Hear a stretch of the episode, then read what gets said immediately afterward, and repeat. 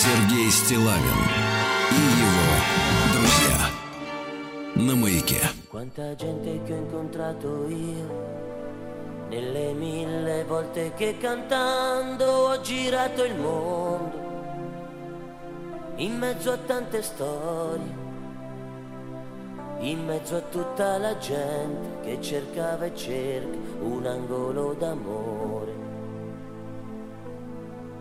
quanta gente che mi ha salutato e indirizzi dentro le mie tasche che ho dimenticato, non per spavalderia, ma perché corre veloce, non gli tieni il passo a questa vita mia. Amore quanto ne vuoi, ma solo quello di un'ora. Hôn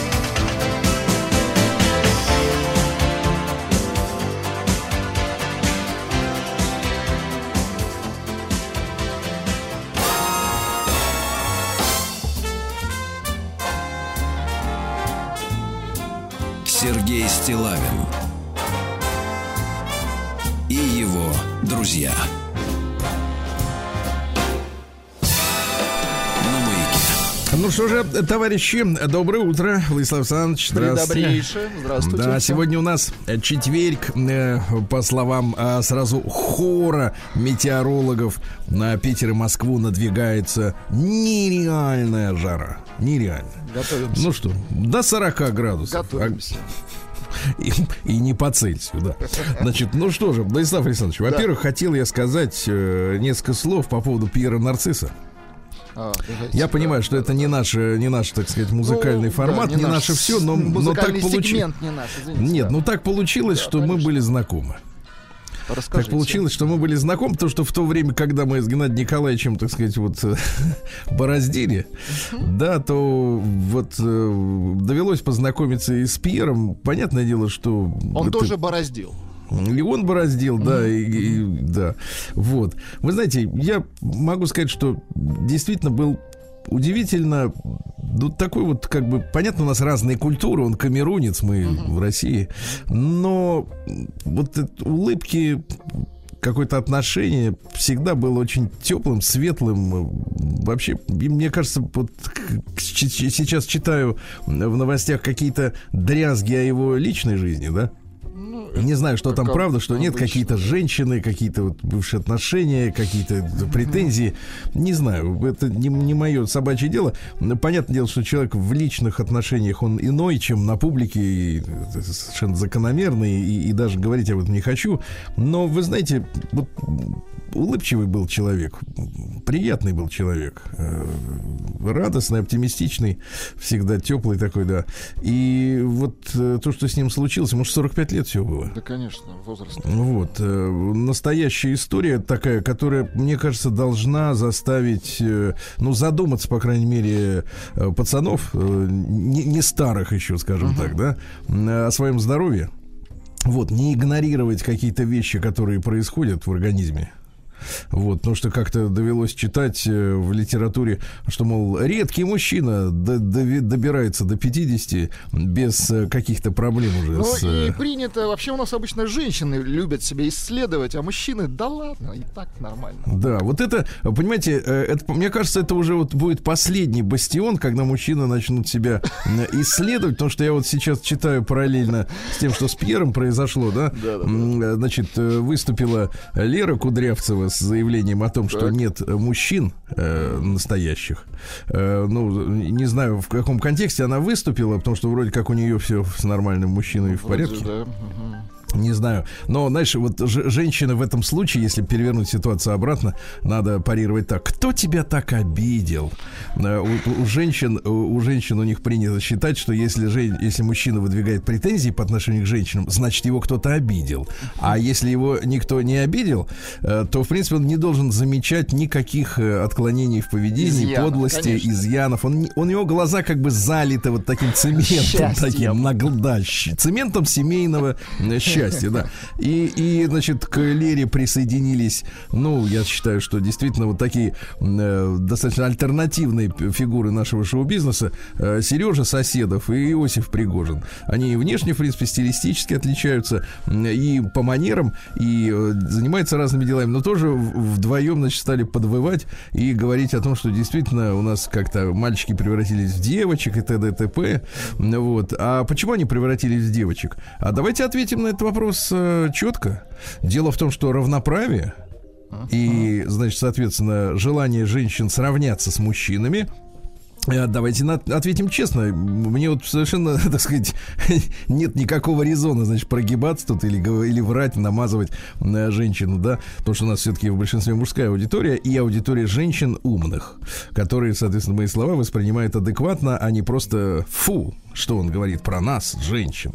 Так вот я скажу, э, борьба за равноправие привела к тому, что не только мужские возможности, зарплаты, карьерный рост, э, сила, наша женщина любит хвастаться силой. Я сильная. Сильная, это значит не жалуется никому. Э, Так вот, значит, они, мужские качества проникли в женщин, а когда вы начинаете, вот смотрите, смешивать, например, в стакане чай и сахар, то и сахар проникает в чай, и чай в сахар, Ну, правда? конечно, это работает в обе стороны. Ну, Так ж- вот, ваши, соответственно, вы взяли у мужчин то, что вам хотелось, А а они, а они по неволе, по неволе, будучи размешанными этой жесткой ложкой на равноправие, э, взяли ваши черты характера, ваши качества. И я не понимаю, честно говоря, слез и вот этих вот э, претензий со стороны Иосифа, доброе ему утро, и Сережи, и Леры, что, мол, мужчина. Ну, вы, вы да, ребят, я не знаю, добивались ли соседов с Пригожиным этого, но Лера, видимо, и другие женщины очень,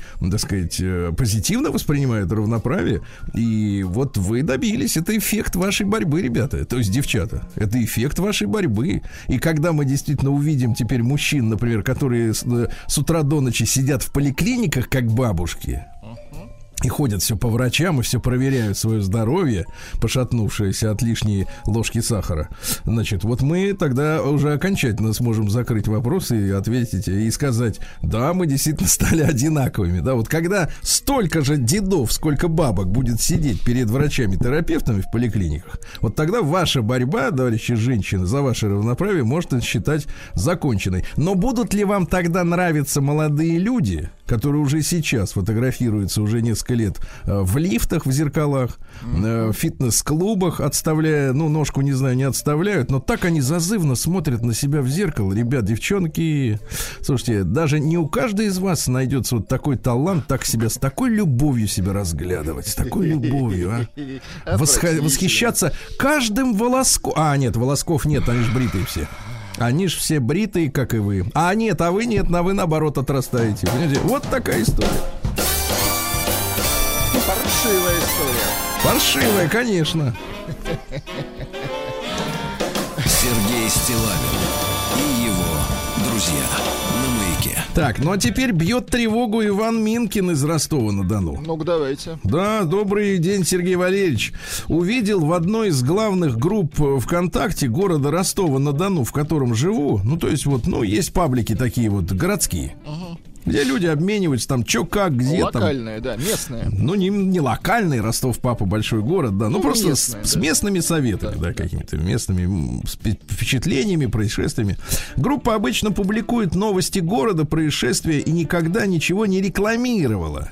Но я очень удивился, что увидел там, пишет Иван Минкин, рекламу секс-игрушек. О, наша тема. Давайте. И больше... Нет, это, это, это Владик, Нет. не наша А тема. Это тема нашей передачи. Вы, Да, не, был- вы не был уходите изумлен. от ответа. Давайте. Был, Иван говорит, был изумлен, как и многие в комментариях к этому рекламному посту. Хотелось бы узнать ваше мнение по возможности в живом эфире. И прежде всего, меня удивила реакция в комментариях женщин некоторых, которые ратуют за то, что такая реклама в данном паблике, посвященном городу, вполне уместна и нормально. Значит, приводится, естественно, ссылка ВКонтакте, Ростов главный. Новости Ростова, да. Значит, э, тут что, ну, давайте, сначала я прочту комментарий от женщины, мне оно понравилось. А, значит, Наталья Яковлева на фотографии брюнетка, э, симпатичная. Пишет следующее. В ответ на реплики мужчин, мол, какая срамота, мерзость, гадость и так далее. А значит, Наталья пишет. Тут уже каждый судит в меру своей распущенности и извращенности. Ну, вот эту фразу очень любят использовать люди, да, что когда о чем-то пишут о гадости, значит, в меру. А давайте посмотрим, возможно ли трактовка э, в, плане меры распущенности и извращенности. Например, что они тут э, предлагают, да? Кольцо-пролонгатор, например, да? Создано для долгой и твердой любви. Вот, бывают модели с вибрацией. Создано зарубежными инженерами. Да. Девайс для пар создан для одновременно для двоих. Создан для любви. Пульт ДУ Пульт. Ну-ка. и бесплатное приложение с любой точки мира. Понимаете, да? Прекрасно. Волшебное яйцо. Да это звучит даже Да, да, да. отвратительно. Да, коллекция для мужчин, но вы можете использовать его как соло, так и в паре. А э, слушайте, а скажите, пожалуйста, вот Наталья и другие женщины, которые защищают вот такую рекламную, конечно же, публикацию. Тут есть и фотографии, кстати, и волшебные яйца тоже расписные есть. Я вот слушай, впервые увидел почему-то вот в ростовском паблике, как это вот выглядит. Я даже не знал, что такое существует, существует, да?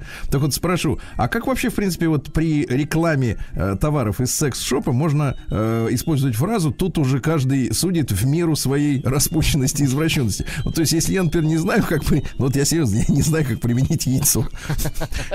Вот это автономное, отдельное. Вот, э, то я, значит, не распущенный, да? Но меня все равно это бесит, вы понимаете, Наташа? Меня все равно бесит действительно, что не то, что там это рекламирует. Я понимаю, копеечка каждому нужна, сейчас надо выживать, и средства массовой информации, э, если они действительно по-настоящему независимы, они по- не на подсосе, например, у какого-нибудь НКО или еще что-то. Ну, ребятам надо тоже есть, извините меня, за то, что они кнопки давят с утра до ночи. Это понятно. Но вы же это оправдываете. Вот мужчины возмущены, а вы это оправдываете и говорите про степень распущенности и извращенности. Я считаю, что вот э, такая позиция, да, э, значит, она не делает чести, товарищи, нам всем. Не делает. И э, я хочу противопоставить этой срамоте, Так. Владислав Александрович. Конечно же, вот мы будем... Себя. Извините, вырвалось просто, извините. Я буду Прошу. противопоставлять срамоте культуру. О, хорошо. Культуру. Потому что Молодец. сегодня день рождения Анны Андреевны Ахматовой. Отлично. И я буду выжигать вот э, такие яйца и прочие, так сказать, вот э, У нас рекламные дела. Яйцо либо съедобное, либо Фаберже. Все, вот. Да, у нас вариантов нет. Вот, да, давайте-ка Анну Ахматову почитаем день рождения. Прием корреспонденции круглосуточно. Адрес стилавинсобакабк.ру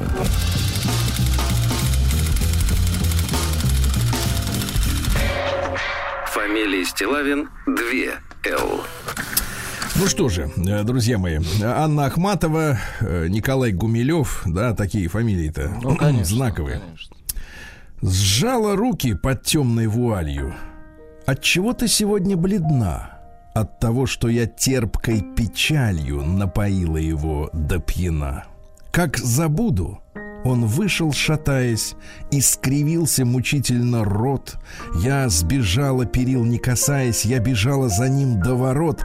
Задыхаясь, я крикнула «Шутка! Все, что было! Уйдешь, я умру!» Улыбнулся спокойно и жутко и сказал мне «Не стой на ветру». Ну, она, конечно, поэт.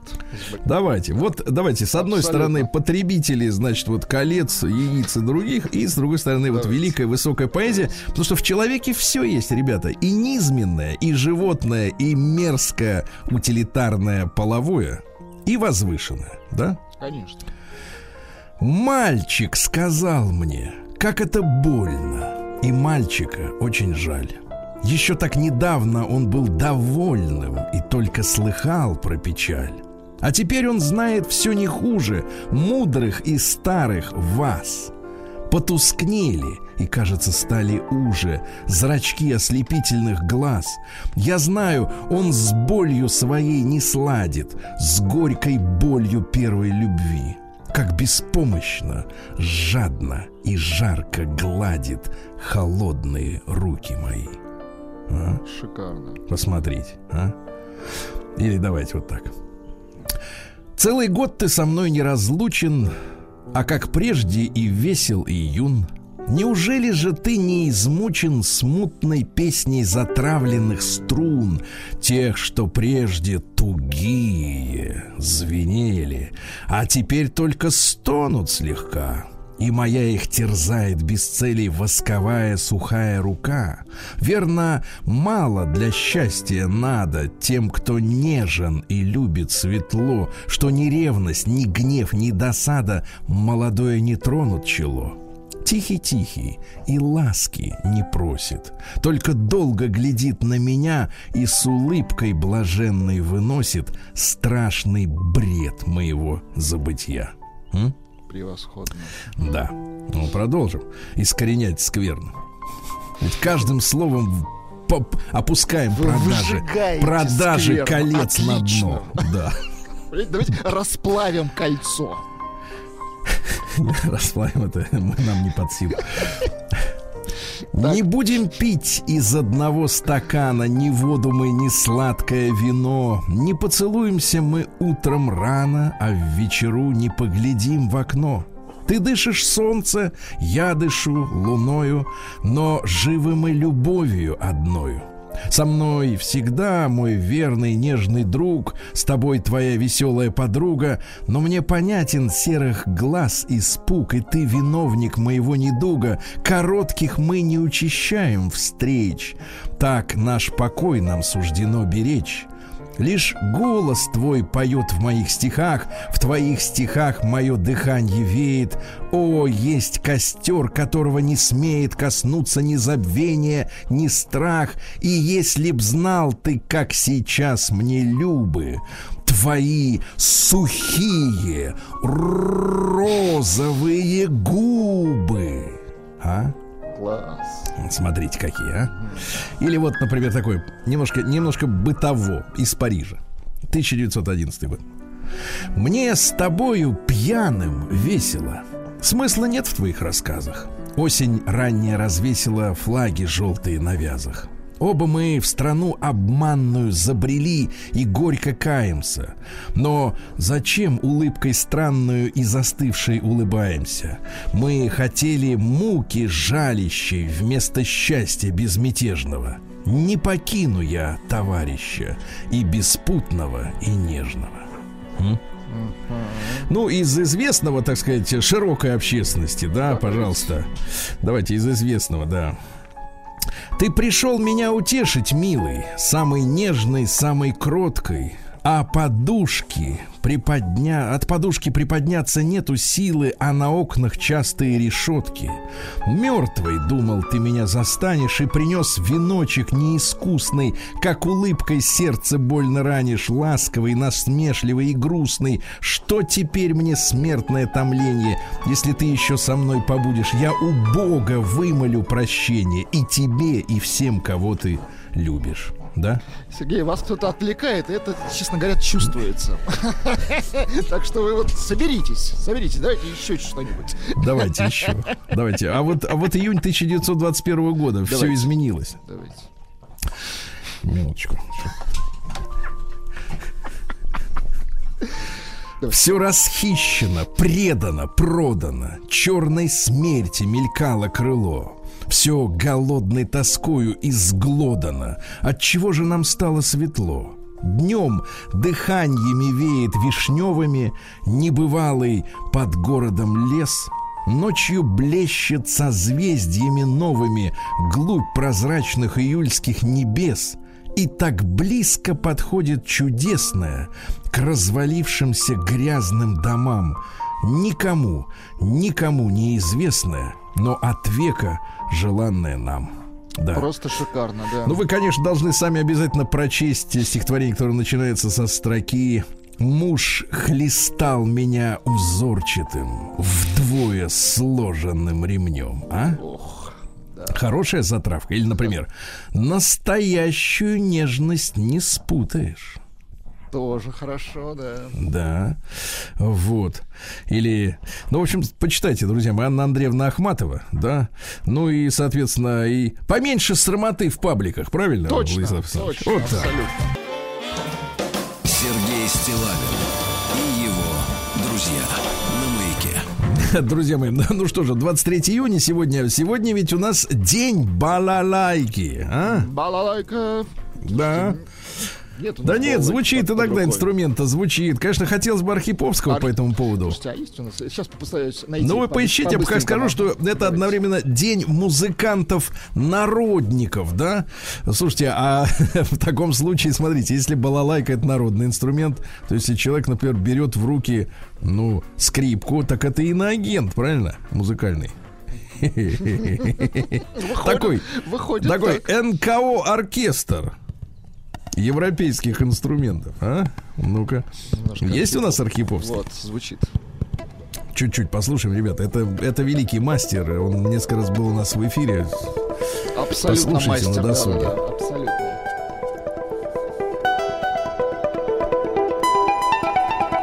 Он чудеса творит вообще совершенно Просто с инструментом. Гений, да. И, э, знаешь, вот, э, если честно, да, у нас э, и за советское время, и за постсоветское такое отношение вот э, к русским народным инструментам, но оно, давайте скажем так, честно, не очень уважительное, не такое, как хотелось бы. Э, У нас сразу на балалайке, ой, а вы в лаптях будете ходить, руками там ложкой есть, да, вот это все сразу Ну, что-то такое начинается. базарное, понос. Вот этот, да. знаешь, ев- такой понос глобальный, да, из серии, что да что вы там отсталые можете. А когда Архиповский берет в руки этот инструмент и вот делает вот это, ну, вот эти все вопросы, они на- нафиг снимаются. Ну, это просто фантастика, да, абсолютно. На трех струнах человек это делает, да. Ну что, сегодня день государственной службы Организации Объединенных Наций. Сколько там чиновников, ребята, ходят, а? Сколько ходят, ходят, Все ходят. питаются. Кстати, кстати, некоторые, там интересно, что страны ведь вносят э, достаточно серьезные деньги в бюджет этой организации, в том числе и мы там миллионы долларов, десятки, наверное, миллионов. Но интересно, что некоторые программы ООН, Так. определенные финансируются частными организациями, компаниями и корпорациями. Интересно, да. Э, Международный день вдов. Сегодня грустная такая история. День рождения пишущей машинки. Ну, это такой раритетик. Э, Всемирный день осведомителей. Вот. А, а как без них? Вот, чтобы сказали, вот тут Ну, чтобы очень такой... сигнализировали, конечно. Да. Сегодня Международный Олимпийский день. Ну, грустная ситуация с Международным Олимпийским движением, честно говоря, в последние... Оно уже не международное, Сергей Валерьевич. Да, оно американское. Да. да, да. Европейское. А в этот день э, отмечают свой праздник армянские физкультурники, товарищи. Поздравляем. Да. День женщин-инженеров. Э, честно говоря, ребят, ну, мне, мне не нравится традиция вот тащить слово женщина в применительно к какой-то вот определенной профессии. Или, например, к, к водительству автомобиля. На дороге все равны. И перед инженерными задачами все равны. Если ты э, ведешь автомобиль, а потом говоришь, а почему я э, не туда свернул или, въехал в кого-то, и ответ я же девочка, но это не работает. Правильно? Так, же, как с инженером, например, если ты что-то не, не решил задачу, какая разница, какого ты пола, если задача не решена или решена, правда? Просто инженеры и хорошо. Э, День тайных посланий, Всемирный день, значит, розового фламинго. Ага. У кого нет розового фламинго, для тех это есть альтернатива. Сегодня просто день розового цвета. Да. День гидратации. День селфи бегуна. Понимаете, да? Переведите для вот крестьян. Не надо, это надо чувствовать, да. Вот. Ну и также такой же примерно праздник такого уровня. День без обид. Да все Без, пучком. без обид, брат, да. Ну и сегодня, ну что у нас? э, Сегодня знамение Тимофея. Э, Название другой праздника Тимофей Мышьеписк. Мышьеписк. Вот, э, ну и, соответственно, что, если в этот день по гумну, ну, где хранятся, по элеватору, давайте по-нашему, по элеватору, вереницами бегают мыши, Так. а год будет голодный, так что, товарищи, все, все внимание приковываем к мышьеписку. Сергей Стилавин и его друзья. Дальше. В этот день, в 1710 году, после двухмесячной осады, наша армия, русская армия, вышла, э, вошла в Выборг, город, да, вот, и с целью защиты новой столицы Санкт-Петербурга Выборг был включен в состав российского государства. Вот, э, какая история-то произошла? А потом вот э, финны сказали, что вот у них территория аж до реки сестры их. Ага. Как так вышло? Непонятно. В 1757 году, о, это очень важное событие, ребята. Значит, все вы знаете, что есть такая э, Великобритания, да? Э, была Ну, британская. пока есть. Ну, Пока это есть. не надо каркать. Была такая, а, был- а до этого была официально была Британская империя, да, которая простиралась, над которой, как они любят говорить, не заходило солнце, потому что если в Множество одном колоний, да, да, да. да, огромное количество колоний, там, миллион, миллион- там 600 миллионов человек подданных и так далее, и так далее. Значит, не все из них равные, правда. Есть, как бы, так сказать, белые люди и есть остальные. Так вот, сегодня этот день, с которого началось владычество всемирное, в частности, индийское, э, значит, э, британцев, потому что в этот день, в 1757 году, э, произошла битва при Плесси. А, Так вот, значит, сражение произошло это у берегов реки Хугли. Вот, в западной Бенгалии, где полковник британской армии Роберт Клайв представ... А теперь, внимание, это самое интересное. Представлял интересы британской Ост-Индской компании. То есть компании, которая торговала чаем и наркотиками. Торговцев, да. То есть э, Торговцев. армия на службе британской Ост-Индской компании. Это очень характерно для капитализма, потому что вот, э, знаете, есть такое в нашей печальной истории событие Ленский расстрел на золотых приисках на реке Лени в 1912 году, где вот, э, как писали большевики, и сейчас многие пишут, значит, э, солдаты русской армии расстреляли бунтовщиков, которые возмутились несвежим мясом. Но надо сказать, что они были на службе у иностранной золотодобывающей компании, понимаете? Та же самая история. Это вот империализм называется. И капитализм. Так вот, Клайв, да? Э, так вот, он нанес сокрушительное поражение войскам бенгальского местного князя. на стороне которого, а теперь внимание, самое интересное, выступала французская Ост-Индская компания. Понимаете, какая история? То есть французы и англичане боролись за право использовать Индию в, своих, э, в своем трафике чая и наркотиков. По сути, делили Индию. Прекрасно. Вот. Как вы понимаете, э, в конце э, уже 18 века англичане относ... окончательно вывели из игры французов, проспонсировав французскую революцию великую, помните, да? А Те пытались отомстить за неудачи в Индии как раз поддержкой американского э, да, сепаратистского в да, правительства. Ну, в общем, это Франция и Англия, да? В этом столкновении победили англичане. А как победили? Дело в том, что, а, значит, самую главную роль в победе англичан сыграло то, что Роберт Клайв, работник, э, офицер британской армии, одновременно работник британской Остинской компании, подкупил местного командира по имени Мир Джафар. И тот во время боя дал сигнал отступать, и англичане победили. То есть, смотрите, это на все времена надо запомнить любым тактикам. Тактика англичан вовремя подкупить предателя. И до сих пор мир Джафар, я посмотрел материалы, является для индийского народа символом предательства национальных интересов. Вот, это именно нарицательное. Да, вот такая история, да.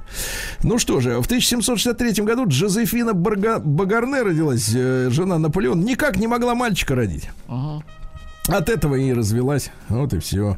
В 1771 в Испании во время кориды погиб первый матадор Хосе Кандидо Экспозита. А? Жаль. Да, очень жаль.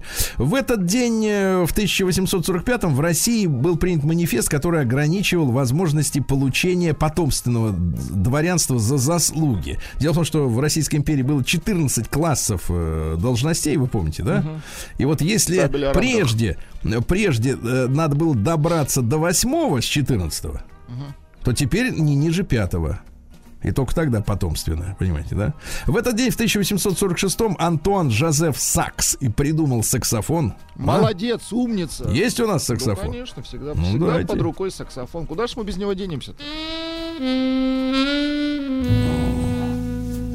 Но надо сказать, что саксофон поначалу использовали в, э, в оркестрах, э, в военных оркестрах. То есть это чуть-чуть попозже по- появился тот самый джаз и вот тот самый вот этот вот смуз саксофон. Не путать со смузи. Да, так играли вот марши с саксофоном и так далее. Ну, ну, это не то, конечно. Да, в 1889-м родилась Анна Андреевна Горенко, как мы ее знаем, как Анну Ахматову. Вот. Родилась она в Одесском районе, Большой фонтан. Эх, Одесса, мама. Вы знаете, да, Одесса, мама, Ростов, папа. Это же как бы связанные экономические. Конечно. Но она гений, Структуры. она гений абсолютный. Да. Да, да. Вот. э, Ну что, стихи вы сами почитаете, товарищи, правильно? Обязательно это надо делать. Мы с утра э, этим занимались. э, Вот, приличным делом. аб- Абсолютно, да. Особенно, я еще раз повторяю, муж хлестал меня узорчатым вдвое сложенным ремнем. Посмотрите, но женщина это не, за, это не заява в полицию. Это не заява в полицию, это стихи. Это произведение Обратите искусства, внимание, как, конечно. насколько, так сказать, по-разному, да, все звучит, да. А в 1894 году Эдуард VIII родился, король Англии, которого сместили со своего поста, просто убрали м, в 1936 году. Говорят, что это была такая внутри британская революция. Вот, когда одни силы заменили других, и к власти в Англии пришли глобалисты. Да. А история-то такая шумная. Его познакомили с разведенной американкой. Ну вот, что было по принципам престола наследия преступлением, да. Он с ней, как бы так сказать, в нее влюбился. Уж не знаю, что она там делала. Хотя посмотришь фильм, и, в принципе, ну, делала и делала. Да. А, Так вот, интересно, что он стал первым британским королем, который по- поднялся на борт воздушного судна. Ну, в общем-то, на этом, видимо, заслуги и Ну, заканчиваются. типа смельчак, да. Ага. А в тысячи... Хотя вообще, в принципе, рисковать-то... Кстати, ты знаешь, что члены вот э, императорских домов там или королевских, они вот все сразу в одном самолете никогда не летают. Ну, конечно. Кто опасно. должен на шухере оставаться постоянно, да. В 1911 году Николай Дмитриевич Кузнецов родился, конструктор авиационных двигателей для таких самолетов, как Ил-62, Ил-86, Ту-144, Ту-154, понимаете? Умница, да. Ведь наши двигатели загасили в Европе, помните, в конце 90-х нашим самолетам запретили летать э, в Европу, потому что, вы знаете, а у вас вот моторы очень шумные. Знаешь, и тогда это казалось, честно говоря, естественным каким-то процессом. А сейчас я понимаю, что это пыль в глаза и просто убивали нашу авиационную эту самую Ну, индустрию. конечно. Правильно? Шумно им, видите. Шумно, в беруши вставь все. Сергей Стилавин и его друзья. На маяке. А Ну что ж, товарищи, в 1937 году родился самый настоящий демон. Это Марти Ахтисари. Это финский президент, который пришел к власти у них в 1994 году, да? Э, Вот. И который, э, ну, соответственно, участвовал в переговорах э, с югославами и, в принципе, продавил историю с бомбардировками Белграда. Вот такой мирный дядя финский, да, вроде как улыбчивый, замедленный, а вот такой демон, да. А, в этот день, в 1940 году, Стюарт Сатклифф родился. Это первый басист в составе Битлов. Это был приятель Леннона по художественной школе. Вот, говорит, не мог сыграть ни одного аккорда. Вот. э, Но, но замечательный товарищ. ну, торговал рисунками, да, рисунками. И, кстати, Садклифф стал первым носить прическу, которая наз- названа была потом Бетловской. Вот это, да. Он, к сожалению, скончался в 62 году, в 22 года от кровоизлияния в мозг, но играть он не умел.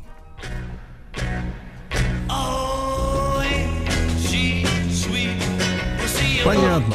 Да тут и не надо играть, в принципе. Да. а что здесь играть? Вот, в 44 году советские войска начали операцию под названием «Багратион», в ходе которой были освобождены Беларусь, значительная часть Литвы, это мы на транзит намекаем, да? Длилась она до конца августа 44-го, ну и книжка, и фильм, да, есть об этом.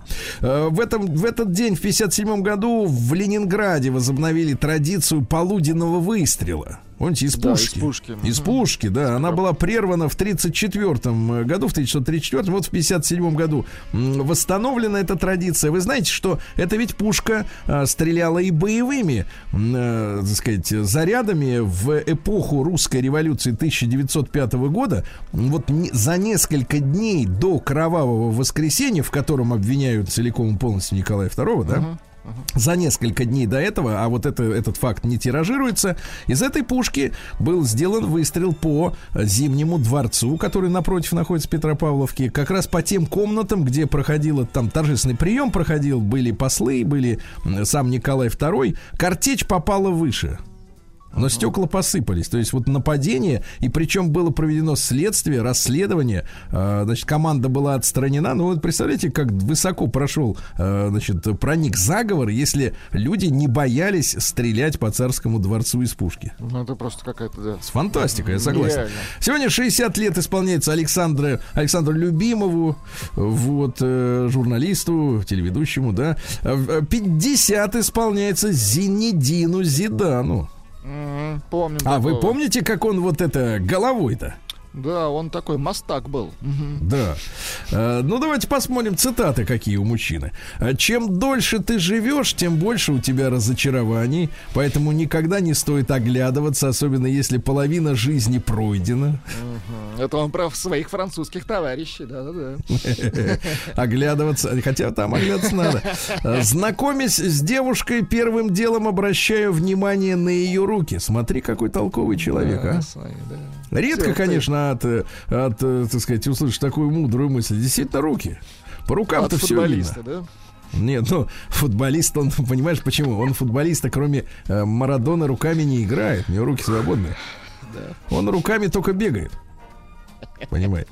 Руками бегает. Хорошо, согласен. Ну, ну а что? Действительно, головой играет, а руками нет. Руками что бегает, спорить? а ногами стоит. А у женщины действительно по рукам все видно. И возраст, и воспитание, и, так сказать, тонкость души. И все видно по рукам. видны по рукам, да. Предпочтения, они видны и без рук. Предпочтения.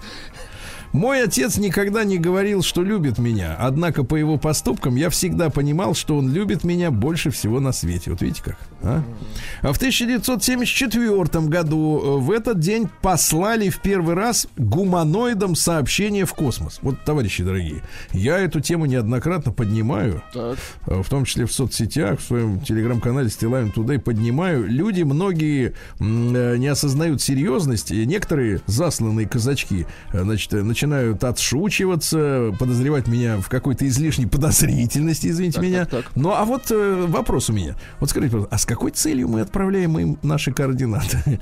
ну, в том смысле, что, смотрите, долететь сюда, да? Ну, давайте по определению сравниваем с самим собой, э, самими собой. Не долететь подос- сюда не оттуда. Нет, нет, смогут только те быстро, быстро, э, кто, соответственно, обладает гораздо большим техническим развитием, правильно? Если они сюда прилетят, потратят уйму энергии, значит, э, им что, просто поговорить, что ли, надо будет? Но им нужны будут ресурсы. Я не знаю, уже и сейчас, когда телеграм-каналы или там на Ютьюбе смотришь, э, везде пишут, что мы отгружаем инопланетянам золото.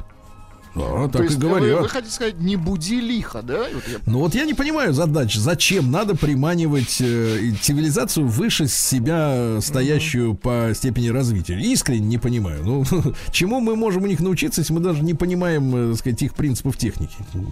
Непонятно. Чем, вернее, чем расплачиваться будем за эти технологии? Ну и, наконец, в этот день э, крупный скандал-то произошел в 1993 году. Помните, бывший морской пехотинец Джон Боббит Э, в три часа ночи оказался лишенным женой Лорен своего мужского достоинства. Жуть. Помните, это страшная история. да, он да. вернулся домой ночью пьяным, домогался, и когда он прилег отдохнуть, потому что перебрал, она пошла на кухню, взяла большой нож для шинковки мяса, вот, зашла в комнату и все отчекрыжила, как говорили в наше время. Они, кстати, через два года только лишь развелись. Ну, а дальнейшая судьба какая? Э, Вот после суда и развода э, пытался свою известность э, эксплуатировать, создал круг, группу даже, даже отрезанные части тела. Группу. Понятно. Успеха не было. Затем снялся в порнофильме. А что ж он там делал-то? Делал. Вопро... Есть название. Давайте. Например, Джон Боббит необрезанная версия. Подождите, вы говорите, есть название, то есть несколько фильмов есть. Да, там целая, целая серия, да. Вот. Затем грабил магазины. Вот. Что касается Лорен, э, так сказать, она популярности не искали. Ну что, А и- сломанная судьба. Вот. Да-да, сломанное все. Да. В мае 2009 они встретились э, на ток-шоу. Вот впервые после всех этих историй. Ну и фамилия Боббит э, стала нарицательной. Англичане сделали из него глагол to боббит, да, который означает э, то, что означает, да. Боббирование по-нашему. Который означает пострадавший. Давайте так. Да, но ее-то, кстати говоря, самое-то главное, что не посадили. Вы понимаете, в чем дело? Не посадили. Вот они н- нравы, Вот с этого началось все, с этого.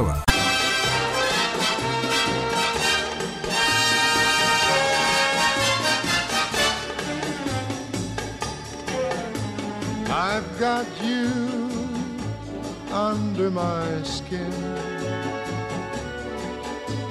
I've got you deep in the heart of me. So deep in my heart, you're really a part of me. I've got you under my skin. I tried so not to give in. I said to myself, this affair never will go so well. But why should I try to resist when, darling, I know so well I've got you under my skin? I'd sacrifice anything come, but might for the sake of having you near, in spite of the warning voice that comes in the night and repeats and repeats in my ear. Don't you know, little fool, you never can win. Use your mentality. Wake up to reality. But each time I do, just the thought of you makes me stop before I begin. Cause I got you. Mm, I got you. I got you under my skin.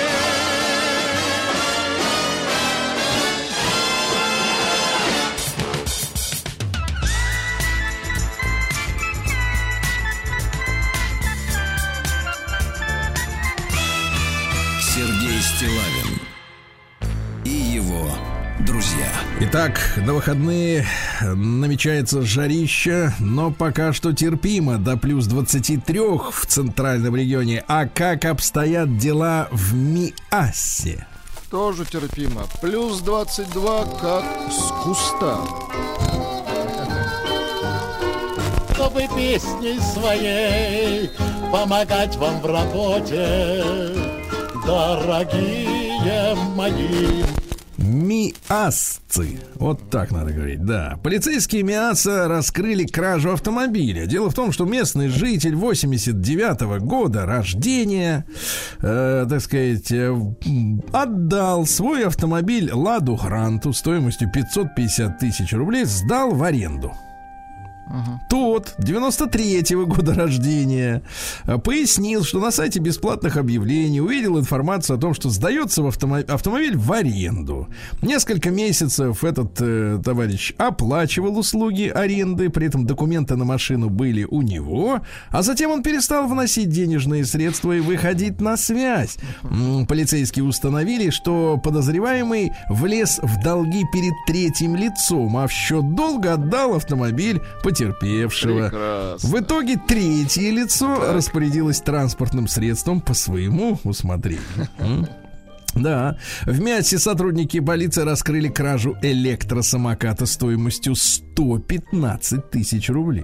Крепкий самокат. так. Да, 81 года рождения черт подошел к самокату на улице Ферсмана, отломал GPS-модуль, чтобы его не пропасли, и унес э, средства передвижения, но воспользоваться не успел, был арестован. Мгм. Вот. Житница мяса лишилась э, 500 тысяч рублей. 42-летняя девочка, желая заработать на инвестициях в криптовалюту.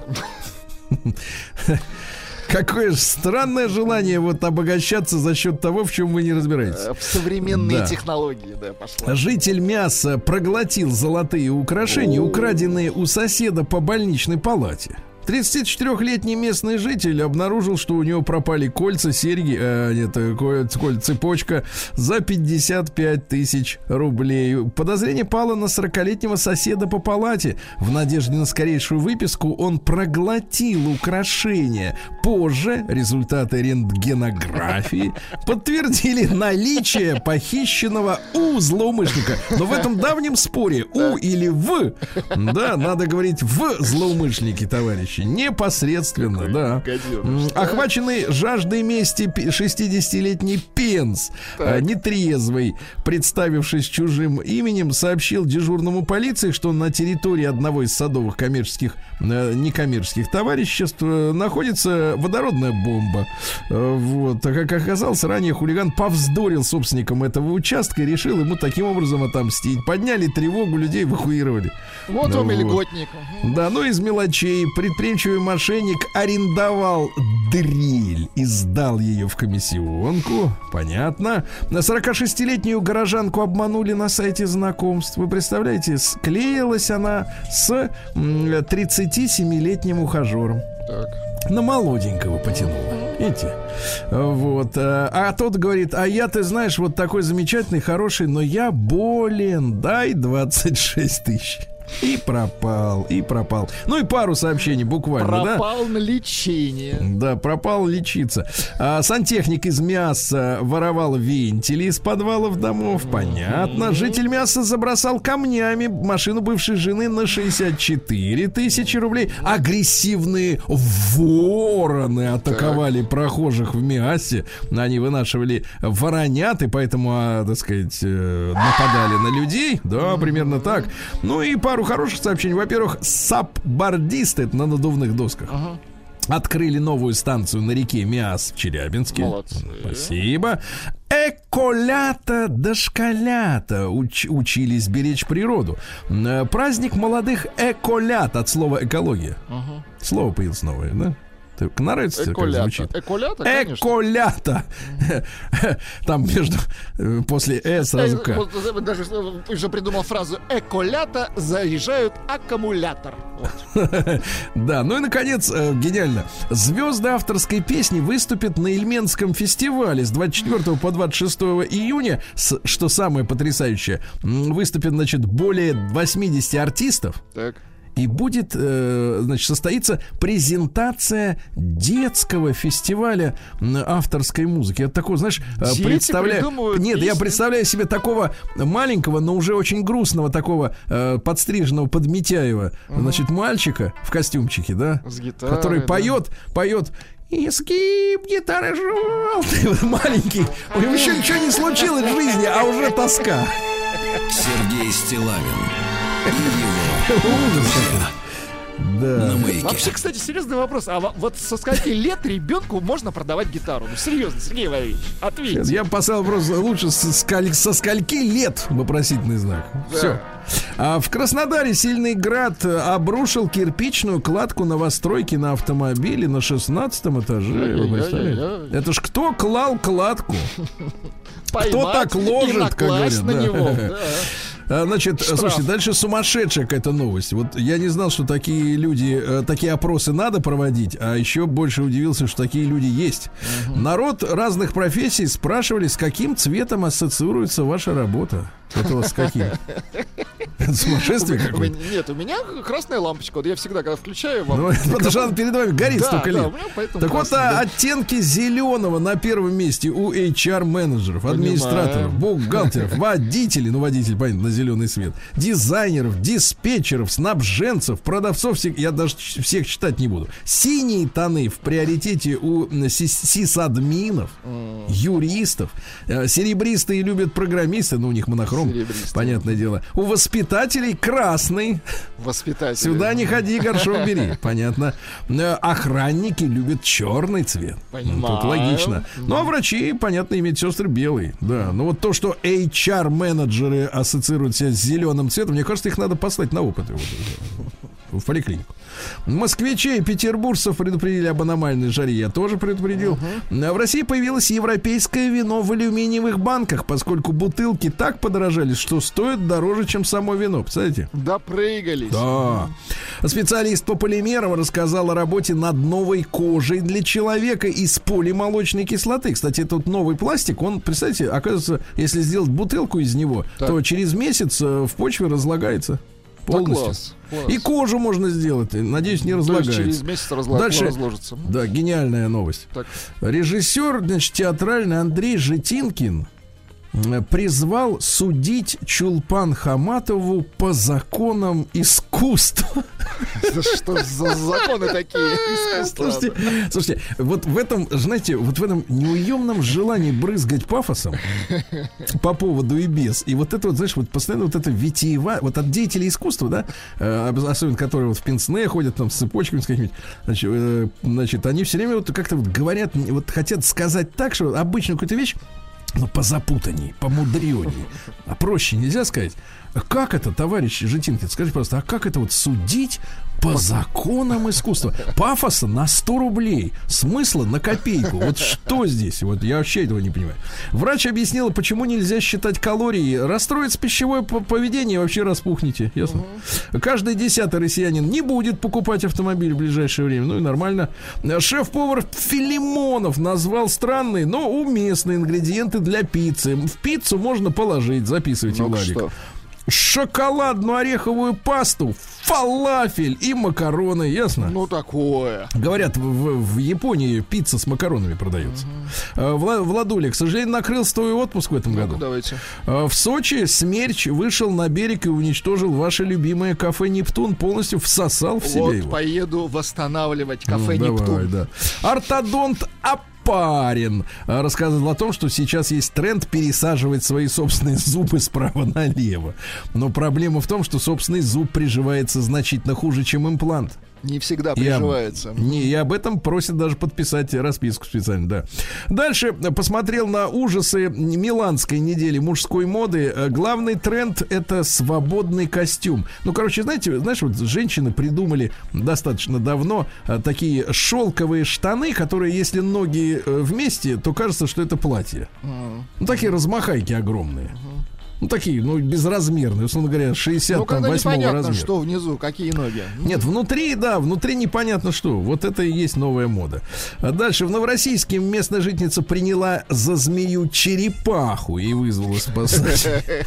Ее к окулисту надо, эту женщину, да. А, Центробанк повышает базовый тариф ОСАГО на 26%. Ну, это следовало ждать. Запчасти-то дорожают, правильно? Вот, э, что дальше интересного? А, у нас э, предложили восстанавливать подержанные КАМАЗы. Хорошо. Очень хорошо. А по- вот это, знаешь, вот с этой культуры из серии сломалась какая-то фигулька, а мы меняем целый блок из-за нее, да? К чему нас приучили за последние там, Только лет непонятно, 30-40. почему КАМАЗами занимаются ученые. А Это- вот потому что это, непонятно. э, потому что это произведение науки. А, это Понятно? ученые-камазисты, я понял. Это из Мессиса наши люди замечательные, Понимаю, да, они говорят, мы все починим, молодцы. А, так, Госдума предложила Росгвардии улучшать свой имидж при помощи видеоигр. Понимаете, да? Чтобы они там были вот в видеоиграх не статистами, а главными героями, правильно? Вот так вот, да. А, Золото появится в следующем году в цифровом формате у нас в России. Цифровое золото. Прекрасно. Да, не лучше, я вот предпочитаю золотые цифры, То чем цифровое золото. даже добывать не нужно. Сергей Да-да. Иванович. А длительные перелеты провоцируют развитие тромбоза. Ну, с перелетами сейчас полегче в, этом, в этой Попроще, связи. Депутаты от ЛДПР предложили отменить ввозные пошлины на автомобили. Опаньки, ты смотри, о народе радеют. А? Да.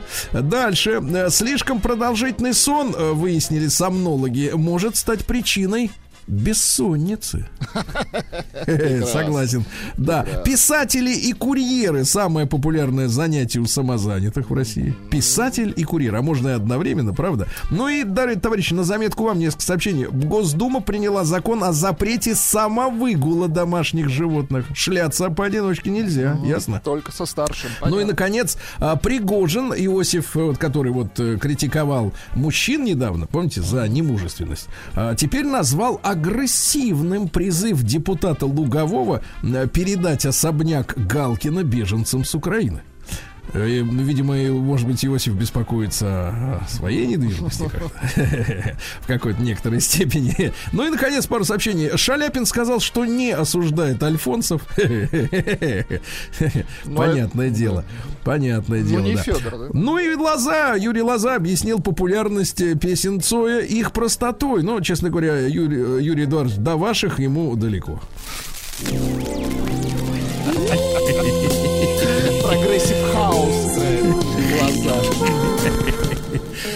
Да. А, вот видите, как элегантно. Не до вашей, а до ваших. А американка. Американка получает 10 тысяч долларов в месяц, продавая волосы из подмышек и свои стриженные ногти. А, да, 350 долларов а, стоят ее ношенные колготки, нестиранные трусики. За уникальные запросы беру больше, например, соскоб с языка Прекрасно. или ватные палочки с ушной серой. Гения, вот Так, извращенцы. Будем слушать песни Лозы 1 февраля. Запомните, Сергей. Да, стилисты посоветовали беременным девушкам, не давайте так просто беременным, а то не политкорректно звучит, а, носить кожаную одежду. А Канделаки, Тина Канделаки заявила в своем телеграм-канале, что Басков занял место Кобзона. Э, У меня один вопрос. Где? Ну, ей видней. Давайте. Ну да. Во Франции училки, которая попросила мусульманку показать лицо, снять хиджаб, ну, чтобы опознать как перед уроком, угрожали убийством. Увидеть лицо и умереть, да? Кошмар, Такая вот да. история. А, хирурги заявили, что лицо Эмбер Хёрд, вот этой демониц, которая шоколадки оставляла на кровати Джонни Деппа, и, видимо, на нем самом, а, почти на 92% соответствует золотому сечению. То есть, смотрите, идеальное лицо и такая дрянь. Отвратительно. А Семенович рассказала о драке на отдыхе такой фразой. Да она начала бычить. Сандра Буллок э, выгорела полностью, устала, выгорела. Не могу больше сниматься, не хочу. Вот, хорошо. Женщина пожаловалась в Америке на врачиху, которая сказала ей тихо себя веди во время родов. А Ясно? ну, цыц. Муж Лены Катиной, не очень представляю себе, кто это, но тем не менее, назвал тещу волнующей девочкой. Опасный, мне кажется, сигнал, да? Опасный. А Юлия Пересильд, э, наш космонавт, заменила Чулпан Хаматову, которую мы будем судить э, э, как, каким Давайте судом? просто судить. Судом искусства. Да-да-да. Ага. А, В театре наций за двойной гонорар. Ну, очень хорошо, очень хорошо. Ну и пару сообщений. Во-первых, э, Ольга Бузова рассказала, кому бы могла дать шанс из голливудских кому? актеров. Не просто дать, а дать шанс. шанс. М, Так вот, это надо вот обязательно это- учитывать. Это, это, это, это сложная конструкция. Так вот, могла бы дать шанс э, Джеральду, Джерарду, извините, Батлеру. Статус, э, статус, извините, в кандидаты. Вот так дать. Да-да-да. Ну и пару сообщений еще буквально. А, во-первых, бесполезно сдавать анализы девчонки на гормоны, если вы принимаете контрацептивы гормональные, да? Ну и, наконец, э, э, еще один кандидат на бой с фигуристкой Загитовой. Порноактриса Беркова не прочь подраться с фигуристкой. Вот.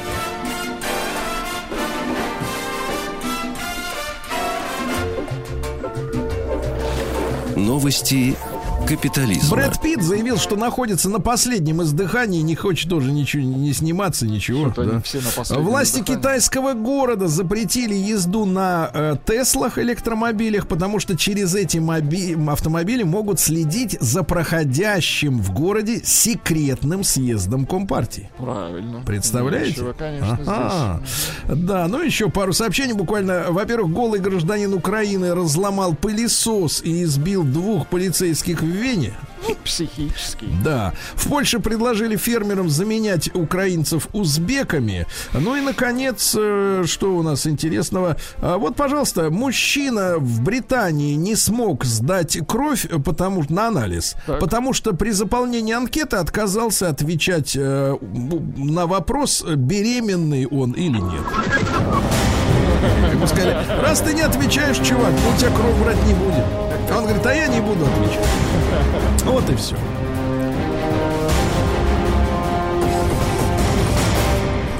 Россия криминальная. Значит, друзья мои, в Подмосковье школьник отважный помог спасти женщину, которую били в газели. Остальные пассажиры, по- пешеходы шли мимо и не обращали внимания, делали вид. А он, мальчик, позвонил в полицию и спас женщину. Молодец. Молодец, да. Дальше, э, что у нас? Э, На Урале друзья-подростки сдали общественникам подростка вандала за 5000 рублей. Хорошо, да? Пятерочка, да. Россиянку, на которую напали граждане Таджикистана, спас уроженец Азербайджана. Вот она, дружба народов. В Кемерово женщина зарезала сожителя за чрезмерную нежность. Вот так.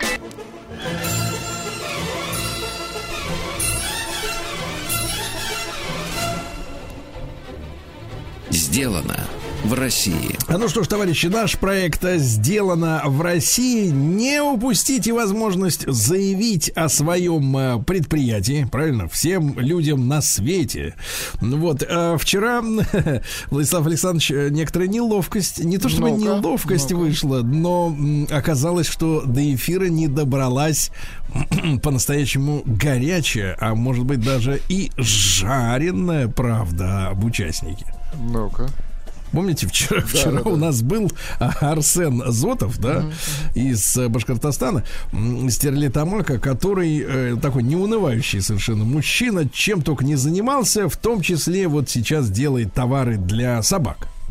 Ну, не только для собак, да, да, для животных. Да, для Дом- собак. домашних. Вот, да, там шлейки, попоны и Да-да-да-да. прочее, прочее, Так, и прочее. что? И, э, рассказал о том, минуточку. Так, так, так, так, так, так. Вы чувствую, сейчас хотите Так вот, нас минуточку. А, без шлейки, без шлейки пока что я.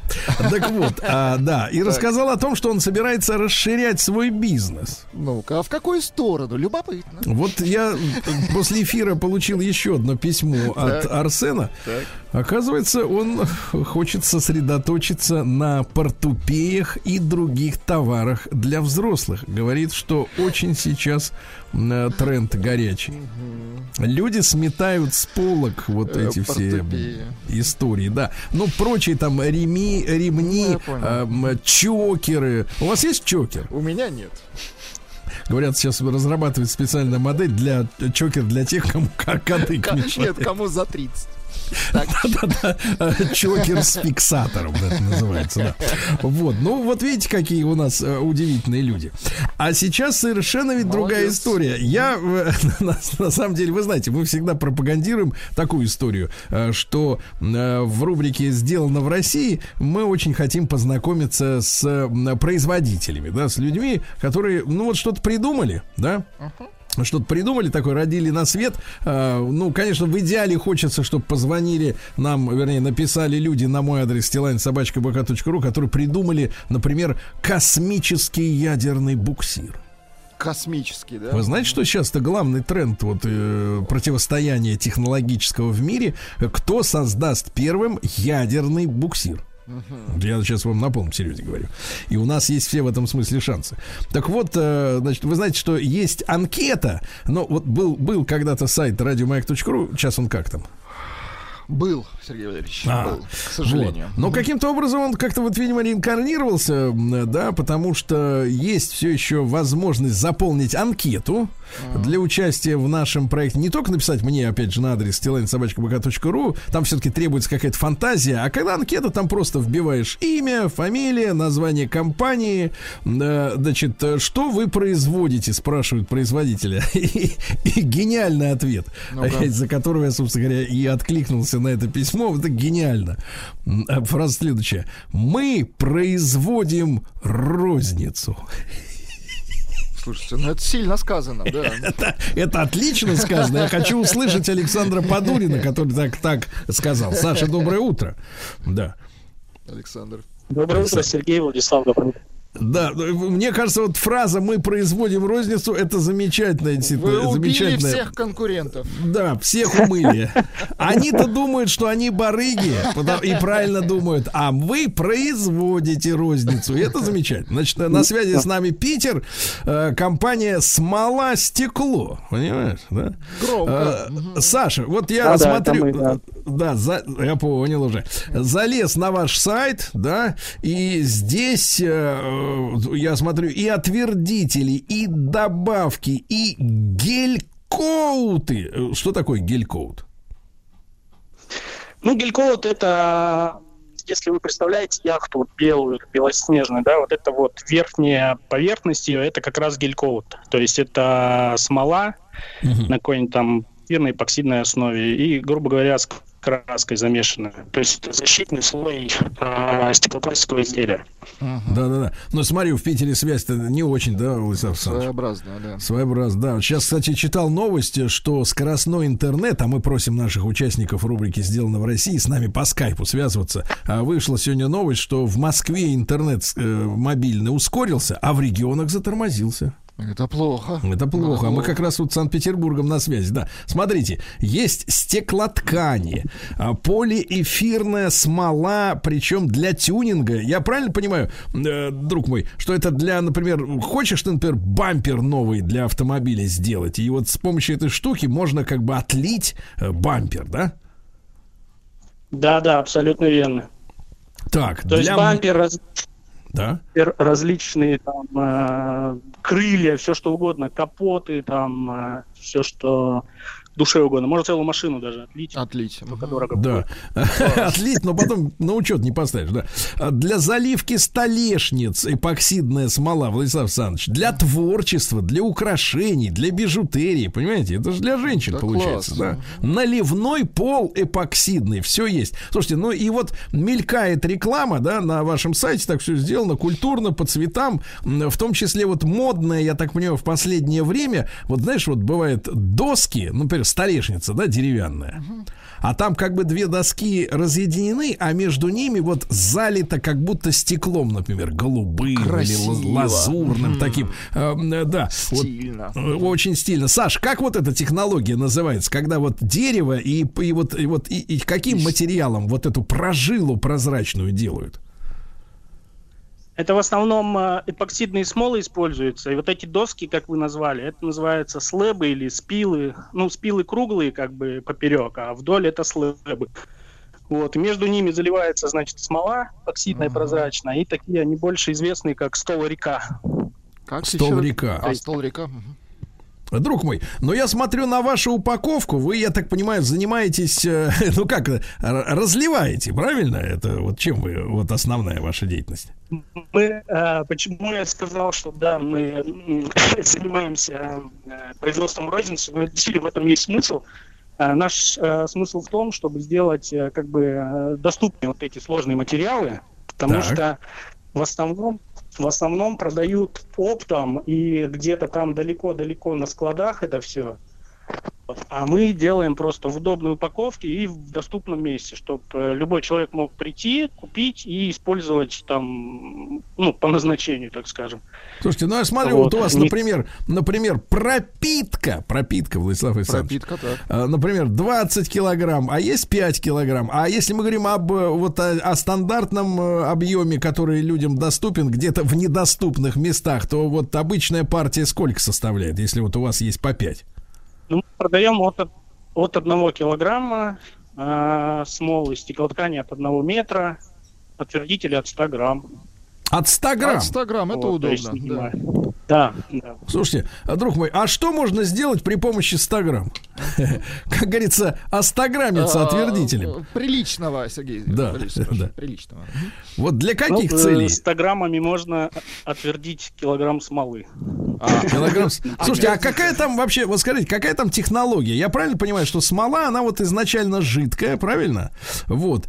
Туда, я так понимаю, замешивается этот как раз отвердитель, и, и через сколько времени он превращается вот, вот в этот чудесный там доска слэповая, например? Вот сколько надо? Сколько надо подождать?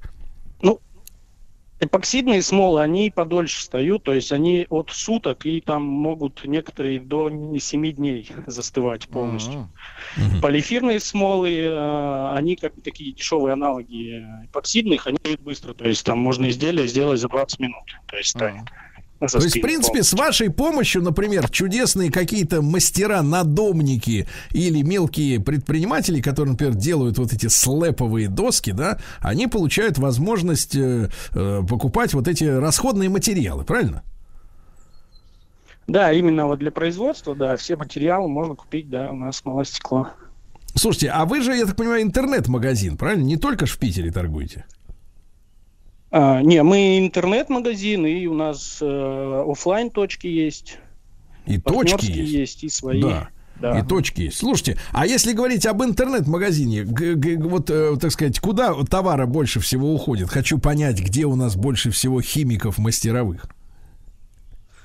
Э, На самом деле по всей России как бы очень э, на Дальний Восток туда треб... ну то есть там вообще не развита как бы именно э, То есть туда бочки, как бы там километры ткани, пожалуйста, а вот такие какие-нибудь маленькие наборчики, как у нас, там нету. Вот. Человеку, допустим, нужно лодку сделать, э, ее к сезону подготовить, а у него только бочки продаются. И тут вот приходим на помощь мы А тут, Владислав Александрович, 100 грамм, правильно? Вот, очень хорошо. Значит, друзья мои, сайт смола-стекло.ру, так что если кому-то надо лодку обновить, да, вот. А, но я так понимаю, что это касается только, Саша, э, какой-то техники, да, ну, то есть э, яхта, вот, э, так, тех, маш, автомобиль, да, в домашних условиях эти ваши, вот, при, так Да, сказать, как химикаты как-то могут пригодиться? Вот, э, Владислав Александрович, не допустим. прочь бы.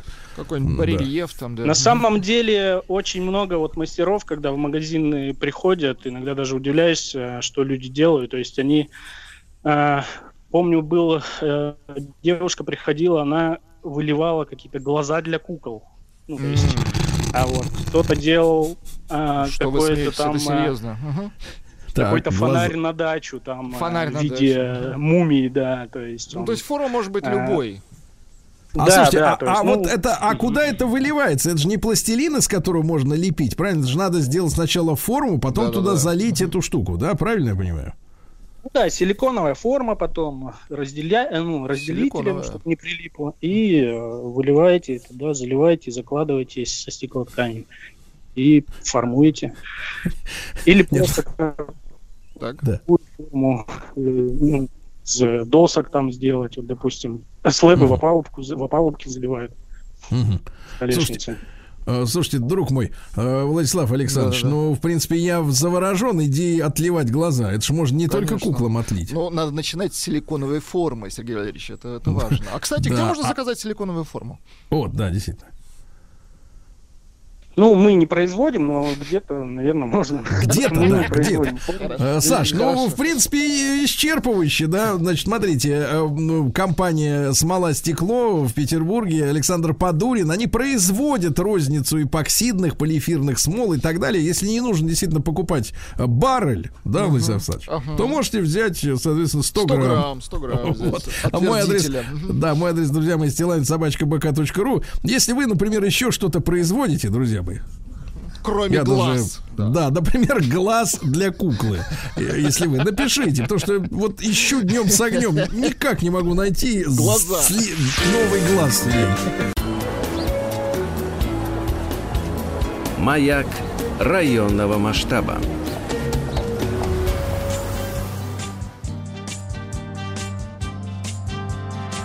Ну что ж, друзья мои, наш проект «Маяк районного масштаба». И сегодня, ну, может быть, для кого-то откровением будет э, тема. Звучит она так. «Наш двор и добрые соседи». Вот так, да. Продолжаем наш эфир. Э, Это значит, что говорить мы будем, друзья мои, про Москву. Да, «Маяк районного масштаба» — это про Москву. Чем она нас радует? Ну и сегодня проект «Наш двор. Добрые соседи».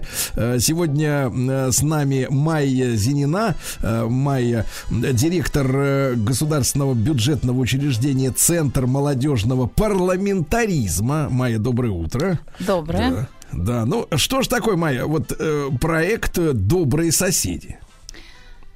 А, Проект «Добрые соседи» — это проект, который направлен на проведение во дворах города Москвы дворовых праздников.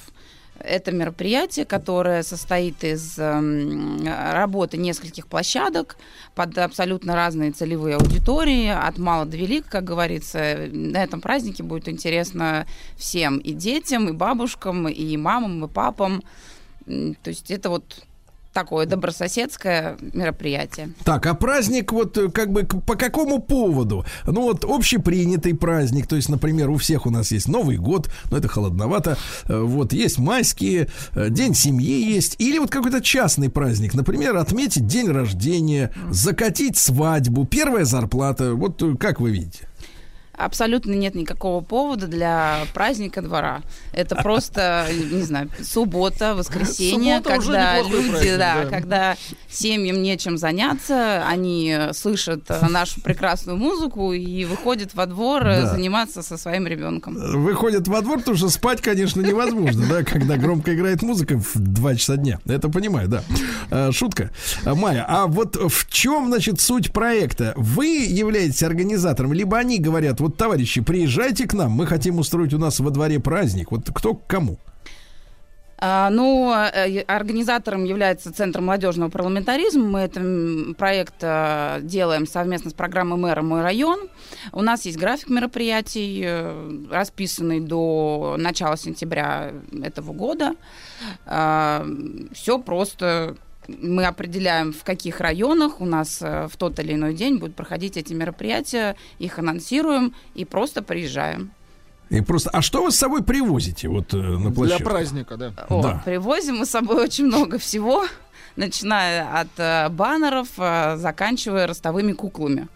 И Так. всякими расходниками для организации Расходники, вот это Да. интересно. так, а расходники, это что под ними, вы понимаете? Ну, это всякие там а, ленточки, это Всякие всякие ленточки. Конусы, а, это Конусы. мячики там и прочее, прочее. Так, погодите, а съестное?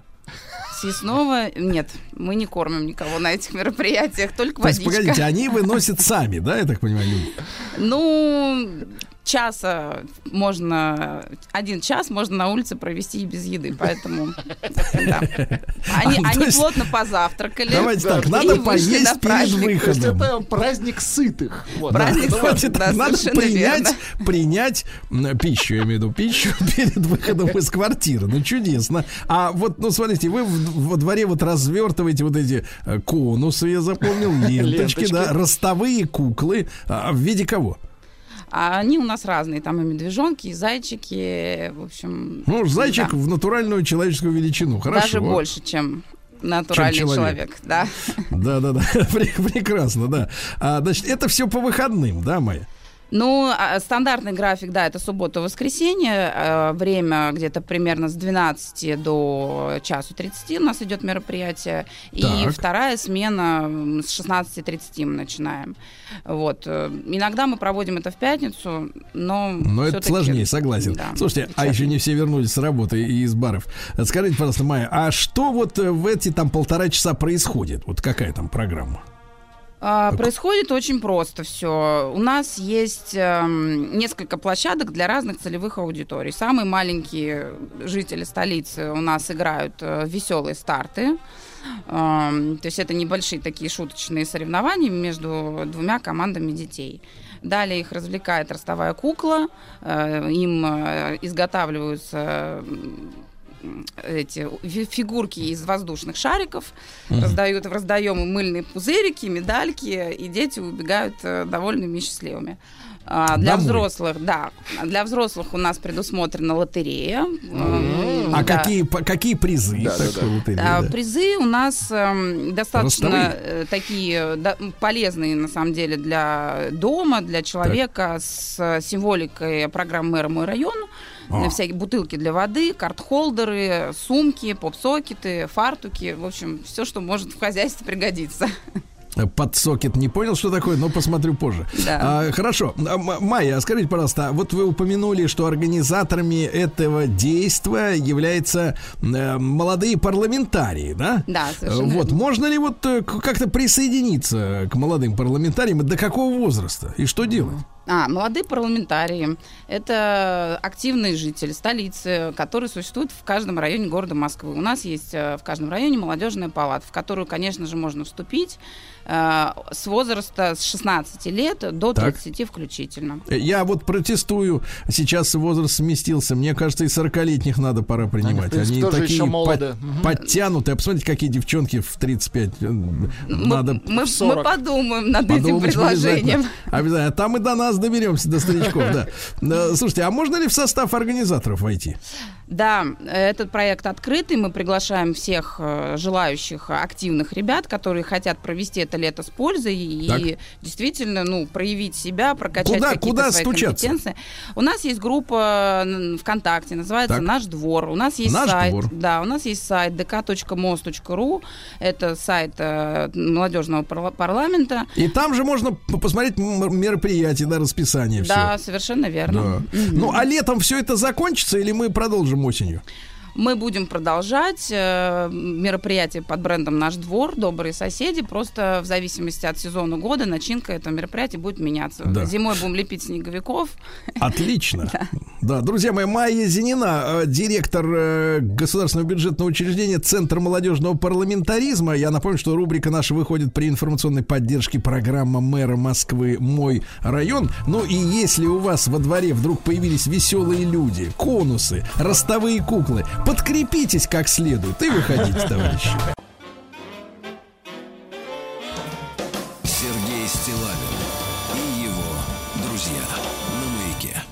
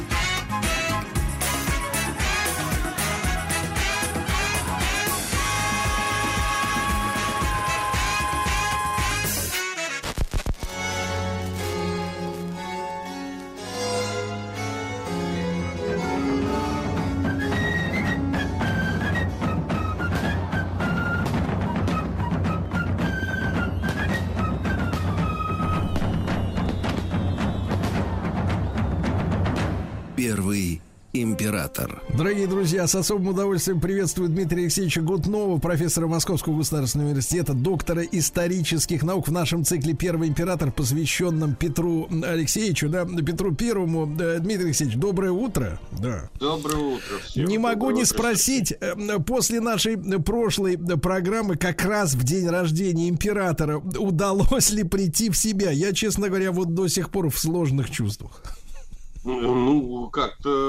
Понимаете, я не могу не прийти в себя. У меня сессия идет, поэтому я параллельно еще вынужден общаться с большим количеством студентов.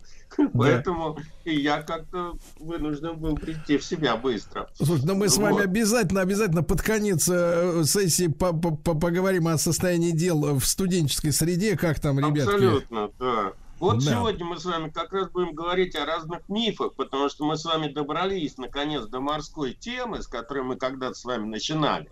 Но э, и тут у нас, вы понимаете, мы находимся под влиянием разной кинопродукции, телевизионных сериалов, кинолент, которые посвящены Петровской эпохе. Хорошо известно усилия Петра Великого, направленные на создание флота в России.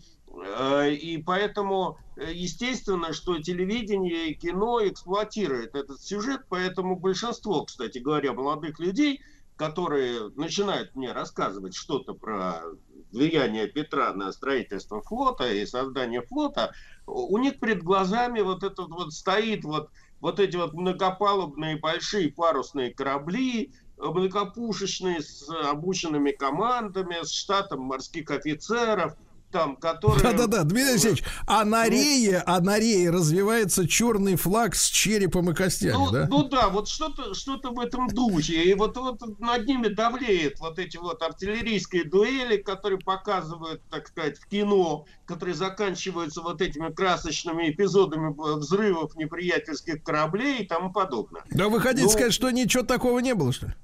Да, применительно к рассматриваемым нами временем, картины эти имеют весьма отдаленное отношение к реальности. Ну, начнем с того, что... Ну, ну, вы знаете, Дмитрий Алексеевич, тут в защиту, в защиту наших кинематографистов я скажу так, Да. они полностью оторваны от реальности, они говорят, что я так вижу, вот это Ну, искусство. да. Даже снимая да, да. биографию человека известного, они говорят, а я вижу так, ты понимаешь, и, и- и- и вообще плевать на все. А, Понимаете, до 1708 года у нас, на, э, как мы с вами обсудили в первых передачах, в стране наличествовал только грибной флот. И основным типом военных судов, вот, которые прославились еще под Азовом, были галеры, причем наиболее легкая, плоскодонная, так сказать, наиболее легкая их часть, которые вообще были вооружены от силы двумя пушками. Понимаете? Э, И они более подходили э, для десантных операций, нежели для крупных морских сражений. А, Значит, э, только в 1714 году в Архангельске было построено 7 более-менее крупных кораблей с общим вооружением аж 52 пушки. Это один нормальный английский линейный корабль.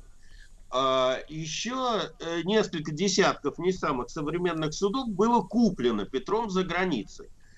Э, Поэтому основу русского флота, который одержал первые победы, составлял именно грибной, а не вот этот вот парусный флот. Почему?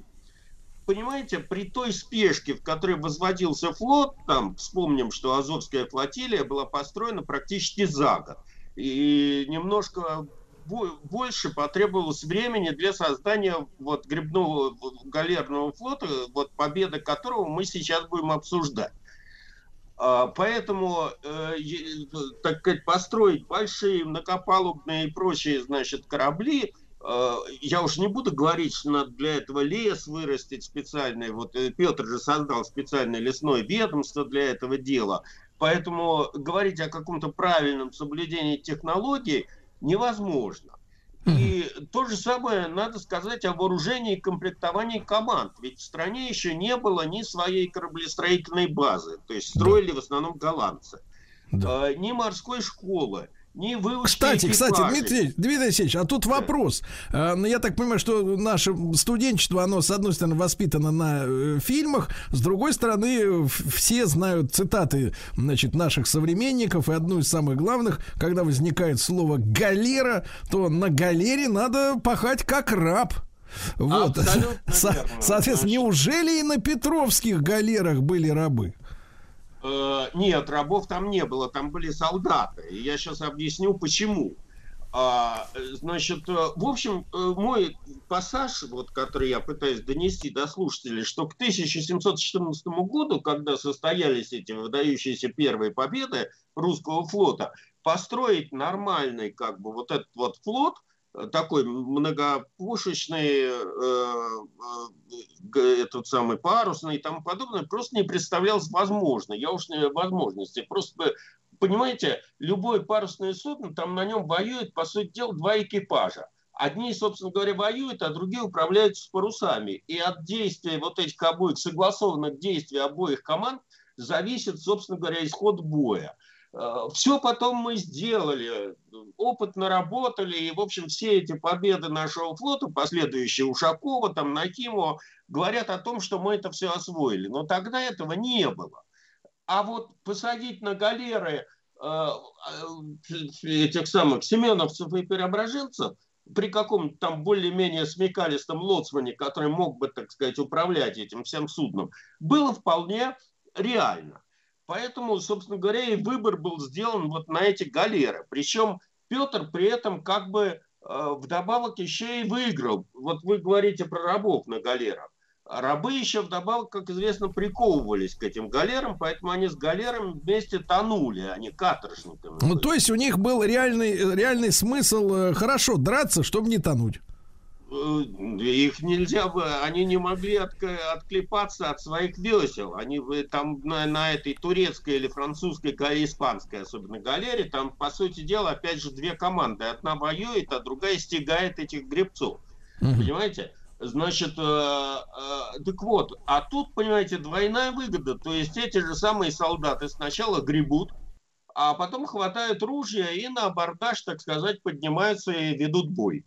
Понимаете? Э, Я не буду рассказывать о том, что и вот этот вот миф о том, что, э, понимаете, парусные корабли, э, ну, у нас до Крымской войны не было разрывных снарядов. Вообще технология войны этого не, не представляла.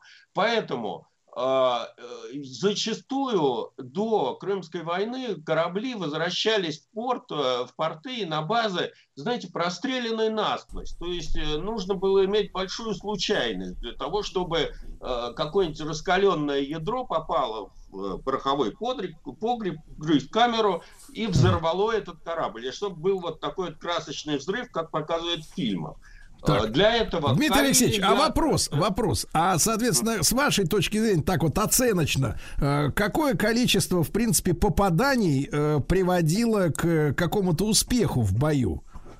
Ну, какой вы процент? значит, э, были специалисты, которые, так сказать, которым ставилась задача вот попасть именно в эту ключ-камеру. И при этом для этого рядом с пушкой у них еще печки устанавливались, чтобы они калили ядра, то есть чтобы они стреляли такими, значит, этими самыми горячими ядрами, чуть ли не с искрами, или обматывали эти ядра э, тряпьем разным, что, чтобы, значит, это все при удачном попадании, значит, поджечь этот порох, понимаете? Вот. А, Но дело не в этом. Собственно говоря, после, после вот всех этих рассказов я могу приступить, собственно говоря, к изложению исторической части нашего сегодня по- по- повествования. Значит, понимаете, опять же, а, Балтика – это довольно мелководное, так сказать, море. Э, Плюс к этому, в общем, как бы флот, э, он всегда поддерживает сухопутные силы, а тут особенно – э, в ходе ведения боевых действий, значит, русская армия сначала, так сказать, захватила Прибалтику, а затем э, начались боевые действия э, в Финляндии, которая тогда входила в состав Швеции. А, Соответственно, русские десантные, ну, требовалась, требовалась десантная операция. И вот этим вот галерам, которые э, стали спускаться на воду в большом количестве, значит, требовал, ну, они выполняли две функции. Доставки десанта и доставки продовольствия в э, воюющей армии. К 1714 году русские войска захватили нынешние Хельсинки, Гельсингфорс, и высадили десант в районе Аба. И в июне 1714 года русский галерный флот э, должен был э, доставить, значит, пополнение и провиант вот этим вот десантным группам, и, он вышел в море. Значит, э, командовал, насколько я понимаю, генерал, э, адмирал Репнин. И вот, собственно говоря, э, двигаясь, так сказать, э, э, по, направлению к Гельсингфорсу, дойдя до мыса, полуостров Ханка нынешний, тогда это называлось Гангу. Ну, сейчас мыс Ханка, это и вообще на Ханка находится такая одна из культурных столиц Финляндии. Там постоянно какие-то концерты происходят, зрелища и тому подобное. А какое, а какое значение стратегическое этот э, остров имеет, вот, в принципе, для, э, Сейчас? для войны? Да. Он имеет большое значение для защиты, по крайней мере, имел большое значение для защиты э, Ленинграда, Санкт-Петербурга, вплоть до Второй мировой войны для защиты северной столицы. Извините. Поэтому, собственно говоря, после этой зимней войны 1939 года э, по одному из, так сказать, э, соглашений с Финляндией э, Советский Союз базу советскую, значит, на Ханка установил. И, в общем, как бы гарнизон этого Ханка много сделал тому, чтобы, по крайней мере, не допустить или, по крайней мере, смягчить э, блокаду Ленинграда. Они там долго довольно де- держались, там, в полной изоляции. Вот. Но тогда, тогда Финляндия еще э, не входила в состав, ни в состав России, не была самостоятельной, э, мыс Ханка, ну, ну, Ханка. Э, Но именно рядом с этим мысом э, командующий э, русским флотом, я извиняюсь, я назвал Репнина, на самом деле это был Федор Михайлович Апраксин, вот, э, э, ну, увидел э, впервые большой шведский флот. Э, Значит, э, 29 вымпелов, 15 линейных кораблей, 3 фрегата и там какие-то 11 судов э, более мелких классов. По самым приблизительным подсчетам, значит, против Апраксина э, действовало э, что-то такое до, до 300 орудий и около тысячи э, там, матросов. Командовал шведским флотом адмирал Густав Патранг. Э, Под началом Апраксина было 99 галер с десантом общей численностью 15 тысяч человек. Э, Дмитрий Алексеевич, а тут сразу можно э, пояснить. Традиционная методика сражений шведов, она какая была? При Это том, очень что у них... смешной э, вопрос, потому что, ну, это традиционная наша, так сказать, с европейцами дискуссия, понимаете? Как бы это сказать, европейцы воюют по правилам. Они даже в войне устанавливают правила. И когда им предлагают правила отличные от их правил, они говорят, что русские воюют не по правилам. Не по Ну, вот правилам. примерно такая же история сложилась и у нас. Потому что, э, ну, шведы приехали воевать серьезно на больших кораблях и предполагали, что они, значит, в каком-то генеральном сражении морском разобьют э, этот, щепки эт- этот весь галерный флот, который, в общем, по сравнению с линейными кораблями представлялся, ну, какими-то шлюпками, понимаете? Вот. Э, Апраксин, правда, сам не решился действовать. Он доложил о сложившейся ситуации Петру. И 18 июня 1714 года Петр э, срочно присоединился к русскому флоту. Э, Состоялся военный совет, на котором было решено значит, дать бой шведам и применить хитрость военную. Э, Нужно было разделить, в общем, как бы эти 15, э, то есть 29 вымпелов, в общем, они представляли серьезной силой, и Петр предложил попытаться э, разделить шведский флот. И с этой целью русские имитировали строительство переволоки через перешеек острова Ханка в наиболее узкой его части длиной 2,5 километра, как бы демонстрируя, что э, русские собираются перетащить часть своих судов на другую сторону полуострова. Ну, как это делается? Это вот э, раньше это называлось гати. То есть э, просто рубится лес, и бревна кладутся такой дорогой, и как бы галеры, и там легкие суда, ну как буквально в Киевской Руси, тянутся волоком по этим гатям. А, Дмитрий Алексеевич, а какая да. масса-то была примерно этого судна? Вы знаете, я не знаю, честно вам скажу, брать не буду. Ну, гораздо легче, естественно, чем линейный корабль. А, В общем, когда русские стали заниматься этими выкрутасами, Ватранг, значит, э, решил, что действительно, значит, русские решили часть своего флота перегнать на другую сторону Ханка, разделил свои, свой, свою эскадру на два отряда и послал, значит, противоположному побережью Ханка отряд кораблей, 6 галер, 18-пушечный фрегат «Элефант» и еще несколько мелких судов. А, Возглавлял этот отряд адмирал Эреншельд, потом попавший в плен. А другой отряд, 8 линейных кораблей э, под началом вице-адмирала Лилье, э, он решил использовать для нанесения удара в тыл глав- главным русским силам.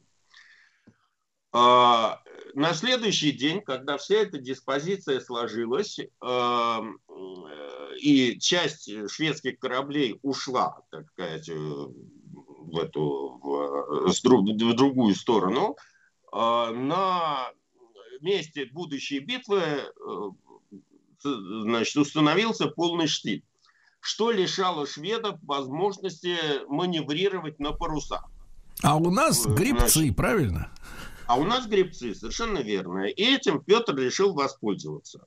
Поэтому по его приказу 35 русских галер под командованием э, капитана Матвея Измаевича, пользуясь неподвижностью шведских кораблей, э, зашли, так сказать, в тыл шведской эскадры, ну, с, с кормы, так сказать, пушек меньше. Вот. А, Поэтому они оставались вне досягаемости э, огня вот, бортовых пушек, собственно говоря. Э, И два часа атаковали эти корабли, значит, пытаясь взять на абордаж. Два часа шведы с трудом отбивались от натиска русских кораблей, а затем просто, значит, русские забрались по вантам и взяли эти самые корабли на абордаж. И причем утверждается, что Петр лично участвовал в абордажной атаке. И это, кстати говоря, чуть ли не последний случай в истории, когда первое лицо государства участвует в морском сражении лично. Э, Дмитрий Алексеевич, а значит, там какая была задача-то? Залезть, грубо говоря, на корабль и выкинуть э, экипаж в море к чертовой матери?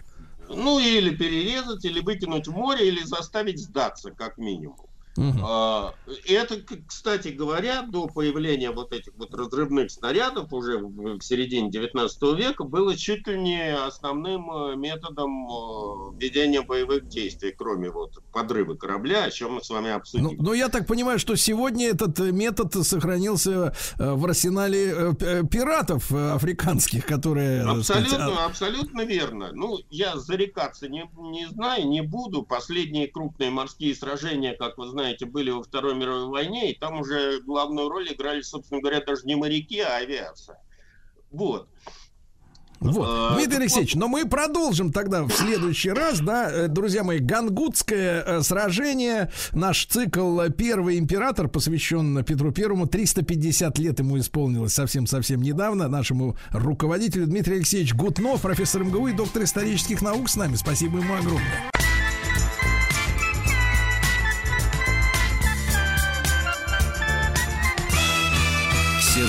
Стилавин и его друзья. Друзья мои, сегодня очень важный день а, с точки зрения новейшей истории человечества, потому что ровно, ну, ровно, да, 8 лет назад, дата не круглая, а, так сказать, событие, э, можно сказать, горячее и э, в, в- в процессе развития все это находится сейчас. М, 8 лет назад, 23 июня 2016 года, вы это прекрасно помните, в Великобритании состоялся загадочный референдум референдум о выходе этой страны из Европейского Союза. Все это назвали громким словом Брекзит. Э, Перевес голосов там был незначительный, там 50 с небольшим э, хвостиком. И э, вы знаете, ну, мнения разделились, но вот мне со- со- создалось впечатление, что... это некие процессы э, творятся в мире, да, э, которым, ну, скажем так, официально э, или авторитетно не дана объективная, так сказать, оценка. Как-то на это, на это все смотрят не то чтобы ск- сквозь пальцы. Некоторые говорят, британцы идиоты или европейцы идиоты. Ну и на этом дискуссия заканчивается. Но у меня такое ощущение, что на самом деле мы свидетелями являемся очень важных глобальных процессов. Хочется в них разобраться. Зачем, почему? Ведь не идиоты же, правда, на самом-то деле. А Юрий Альбертович Кнутов, военный историк, директор Музея войск противовоздушной обороны с нами снова. Юрий Альбертович, э, рад э, э, с вами быть в эфире сегодня. Доброе утро. Да. Доброе утро. Да, Юрий Альбертович, ну вот вы разделяете мои подозрения, что, ну, в принципе, в этом самом выходе, во-первых, есть большой смысл, э, и эта история не закончена, она продолжается, правда? Я с вами абсолютно согласен. Мы забываем очень важную вещь. Э, Великобритания, она возглавляет Содружество наций. А Содружество наций – это бывшие колонии Великобритании. И, как ни странно, государства, которые никогда не, вхо- не входили в колониальную империю английскую, но потом присоединились и стали частью вот, Содружества наций. Так вот, общая э, численность населения превышает 1 миллиард человек. А если мы берем ВВП, валовый внутренний продукт этих стран, то в сумме он, ну, в общем-то, наверное, побольше даже, чем у Соединенных Штатов Америки. То есть это колоссальная империя. И когда э, Лондон подчинялся бюрократам из Брюсселя, малозначимым, малоизвестным и непонятно кем, это всегда раздражало Так, так, так. Аристократию.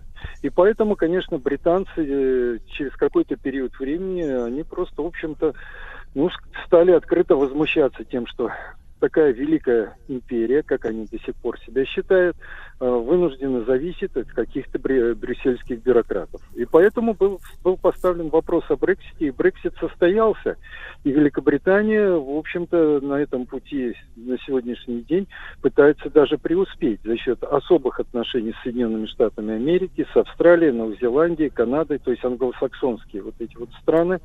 И плюс к этому Великобритания пытается даже э, доминировать в целом ряде регионов. Ну, например, на Украине мы знаем, что английская политика, политика Лондона такая закулисная, э, хорошо замаскированная, она, в общем-то, играет немаловажную роль в том, что военный конфликт раздувается и разжигается. Давайте посмотрим вот последний визит четырех президентов, когда они уговаривали Зеленского э, пойти на мирные переговоры с Россией. После этого приезжает Борис Джонсон, заявляет о том, что будут готовить ежемесячно по 10 тысяч украинских солдат, обещает новые поставки оружия, и фактически мирные инициативы срываются. Это все вот говорит, прошу прощения, это все говорит о том, что Лондон играет свою игру, но она у него не самостоятельная, она, конечно, корректируется с Вашингтоном, зависит от того, что э, говорят Соединенные Штаты Америки.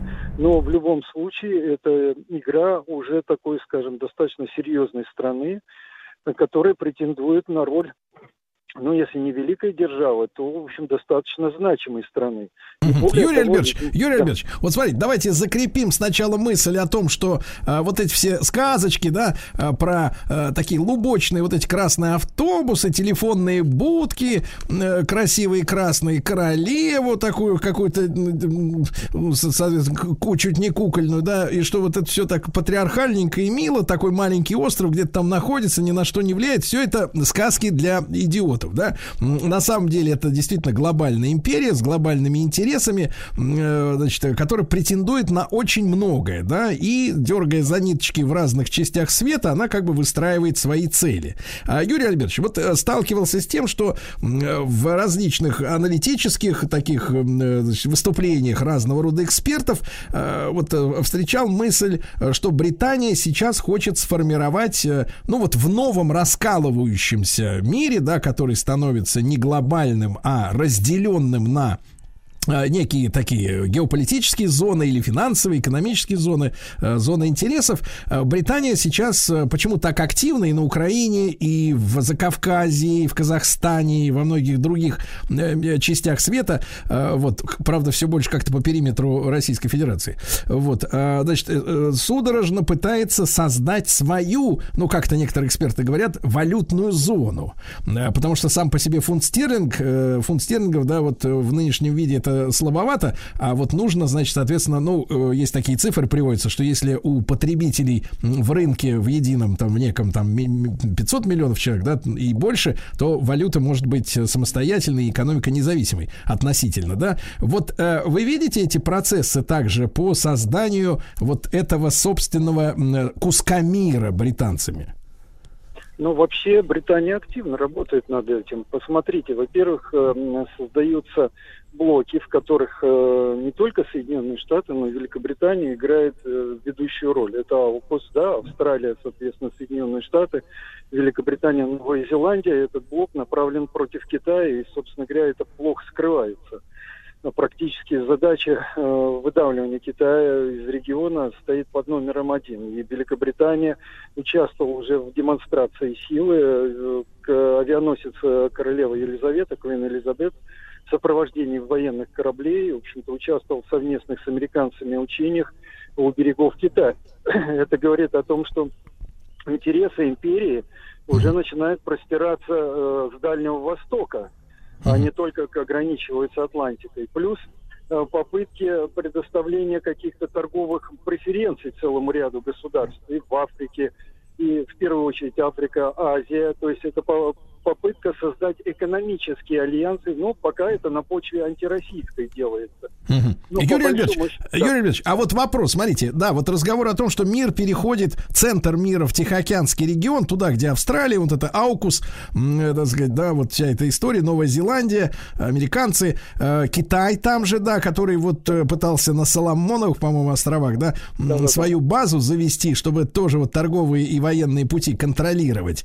А э, вопрос вот в чем. Э, В каком десятилетии вы лично, э, как специалист, прогнозируете действительно перенесение, ну, условно говоря, финансового военного центра мира вот туда, в Тихий океан? Примерно. О чем идет речь? Ой, ну, на мой взгляд, вообще э, страны э, Азии, так называемые тигры, да, молодые, они, в общем-то, уже на сегодняшний день играют важнейшую роль. Я так думаю, что конец э, вот этого десятилетия, начало следующего, как раз приведет к тому, что э, и финансовые центры, и экономические центры будут находиться как раз в странах Юго-Восточной Азии, да и Азии тоже в целом. Да, Роли хорошо. Тогда, Юрий Альбертович, а, тоже, да. тогда Евросоюз в каком, ну вот Европа, давайте не Евросоюз, Западная Европа, да, допустим, да, может быть частично Восточная, а, к этому моменту оно, в она в какой ситуации должна оказаться? Что это будет за регион, если, грубо говоря, это уже не центр, да, получается, то что? Вы знаете, если говорить о Европе, то вообще участь незавидная у Европы. Ведь посмотрите, что делают американцы. Американцы заставили Европу отказаться от российского дешевого, э, дешевых энергоносителей, тем самым сделали их товары неконкурентоспособные по сравнению с американцами. Европейцы на это согласились. Более того, мы должны говорить о разноскоростной Европе. Помните, был такой термин, я вот э, считаю, что он очень удачный. То есть страны Западной Европы, они заинтересованы в том, чтобы развиваться достаточно динамично и сотрудничать с Россией. Страны Восточной Европы, в первую очередь Прибалтика, Польша, Румыния, они заинтересованы ориентироваться на Соединенные Штаты и зарабатывать на русофобии. Это уже говорит о серьезном расколе в Европе. Кстати, Венгрия то не поддерживает вот политику этих русофобских стран и делает правильно, и за счет этого, в общем-то, экономическая ситуация более-менее благопри- благополучная по сравнению с другими государствами. Поэтому я думаю, что к концу этого десятилетия мы увидим, как э, целый ряд стран заявят о желании выйти из Евросоюза, как это сделала Великобритания, и вообще Евросоюзу грозит э, распад. То есть это будет два блока.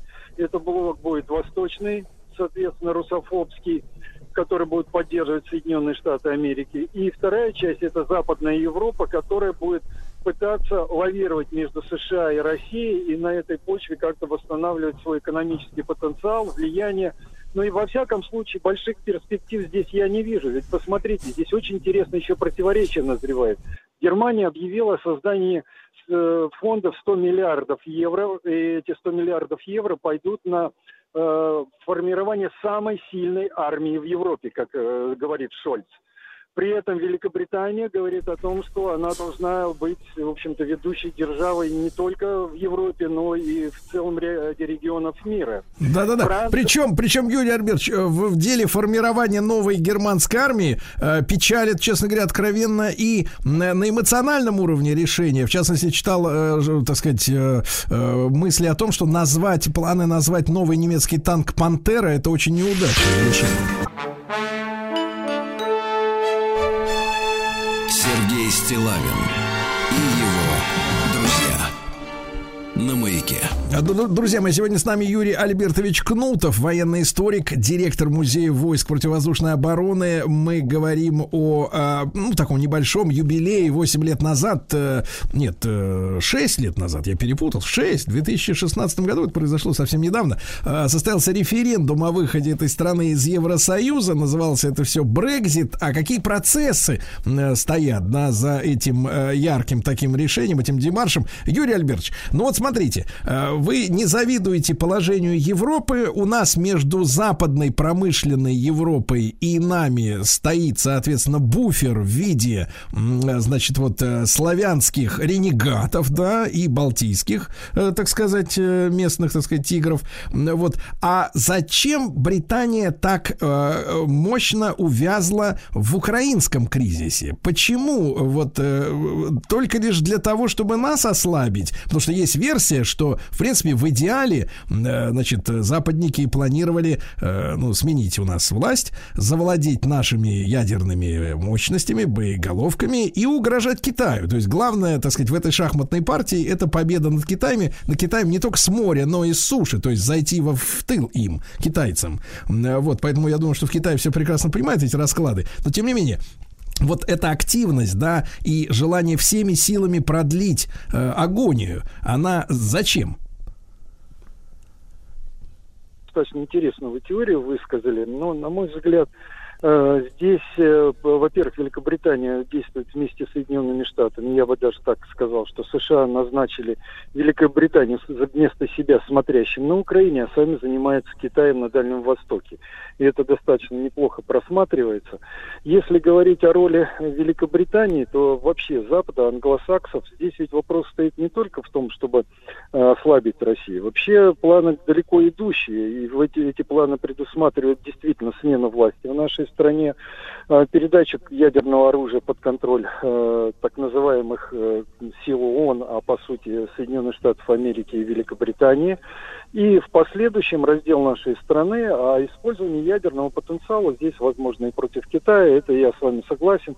Китай это понимает, кстати, поэтому один из маршрутов шелкового пути строит соответственно, через Афганистан, Казахстан, то есть в обход России, как запасной вариант на тот случай, если все-таки Россия не выстоит вот в этой борьбе с Западом. Поэтому здесь, и здесь же борьба же мощнейшая идет за ресурсы. После 2030 года относительно, подчеркиваю, относительно дешевые ресурсы остаются только на территории России. Поэтому, в общем-то, курс достаточно такой серьезный, из-за который сейчас бьется Великобритания, и она заинтересована в том, чтобы получить э, кусок, э, причем очень весомый и значимый. И я так полагаю, что Великобритания именно поэтому не э, вернее, она проявляет интересы в других регионах мира, потому что есть желание, м, если не создавать, скажем, новую империю, то в экономическом и политическом плане контролировать пространство не меньшее, чем в свое время было за Британской империей. То есть попытка все-таки вот такого вот неоколониализма, она, в общем, хорошо просматривается уже в новой только форме. И я думаю, что э, Украина здесь для, э, э, в общем-то, Великобритании, вообще англосаксов, это находка. Вот не так давно, где-то полгода назад, министр обороны Великобритании э, сказал очень интересную вещь. А, в армии практически некому служить будет через 5-7 лет. Несмотря на то, что армия наемная, а, добро, то есть идут люди служить по контракту. ну, а кто так ее отказывается. подла- по- а, подломил-то, вот, э, так сказать, эту систему? Ну, подломили эту систему сами западные страны, отказавшись от призыва и перейдя на добровольный найм, а локальные войны, войны привели к гибели э, целого ряда военнос... э, большой, э, большого количества военнослужащих. Так, так, так. Да, да, И да. это, да. Юрий Альбертович, Это- и что же, да. и что же произойдет через 5-7 лет, когда действительно желающих Ну, будет они так мало? поставили задач- задачу внедрять э, срочно роботов, э, компьютерные системы, автоматизированные танки, автоматизированные тягачи и так далее. К 2030 году уже где-то до 30% э, вот, в сухопутных войсках должно быть автоматизированных систем, что позволит сократить количество военнослужащих. А здесь, понимаете, Украина. Украинцы хотят воевать с русскими. А европейцы не хотят, американцы не хотят, я имею в виду молодые люди. А вдруг есть страна, в которой есть вот это пушечное мясо. И, конечно, сейчас все вцепились. И, конечно, все хотят, чтобы э, воевать до последнего украинца, делать все для того, чтобы Украина ни в коем случае не подписала никаких мирных соглашений с Россией, максимально истощить Россию. И можно даже уничтожить украинских солдат, их не жалко, это чужие люди, это, собственно говоря, пушечное мясо, не более. Поэтому вот эта вот игра, в которой сейчас Великобритания, ну, на мой взгляд, играет очень серьезную роль, она раскручивается все с большей и большей силой. И Борис Джонсон, здесь мы вот видим его визиты, его заявления, попытки скупать э, оружие советского производства по всему миру, направлять его на Украину, а сейчас уже непосредственно британское оружие. Это вот как раз связано с тем, чтобы использовать эту ситуацию. Потому что сами британцы не хотят идти в армию, не хотят проливать свою кровь. Но, Э, э, Юрий Альбертович, хотят- но очень важную, очень важную, интересную мысль вы сказали относительно перехода 80% боевого состава на автоматизированные, э, так сказать, комплексы, да, то есть самоходные, самолетные, э, какие-то роботы. То есть вот, э, честно говоря, рисуется картина из фильма «Терминатор», где э, система Skynet э, командует роботизированными как раз вот войсками, которые однажды все-таки поняли, что люди им вообще не нужны, и мы все ближе и ближе именно к такому, к, к апокалиптическому будущему. Спасибо вам огромное, Юрий Альбертович, э, как всегда, за ваш рассказ, за мысли, которые подбрасываете в нашу топку сознания. Юрий Кнутов, э, военный историк, директор музея войск ПВО. Брекзит произошел 6 лет назад в этот день. Сергей Стилавин и его друзья.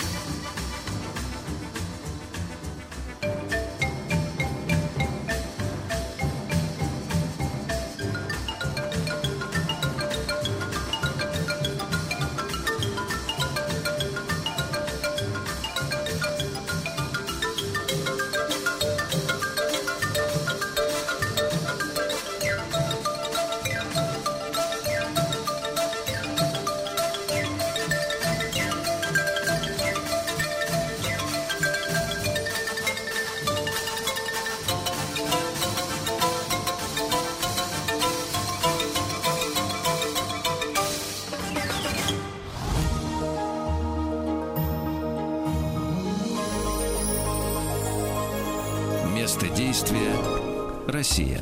Друзья мои, место действия России, как и трек, который вы услышали. Э, Я думаю, что многие наши молодые слушатели вздрогнули и скукожились.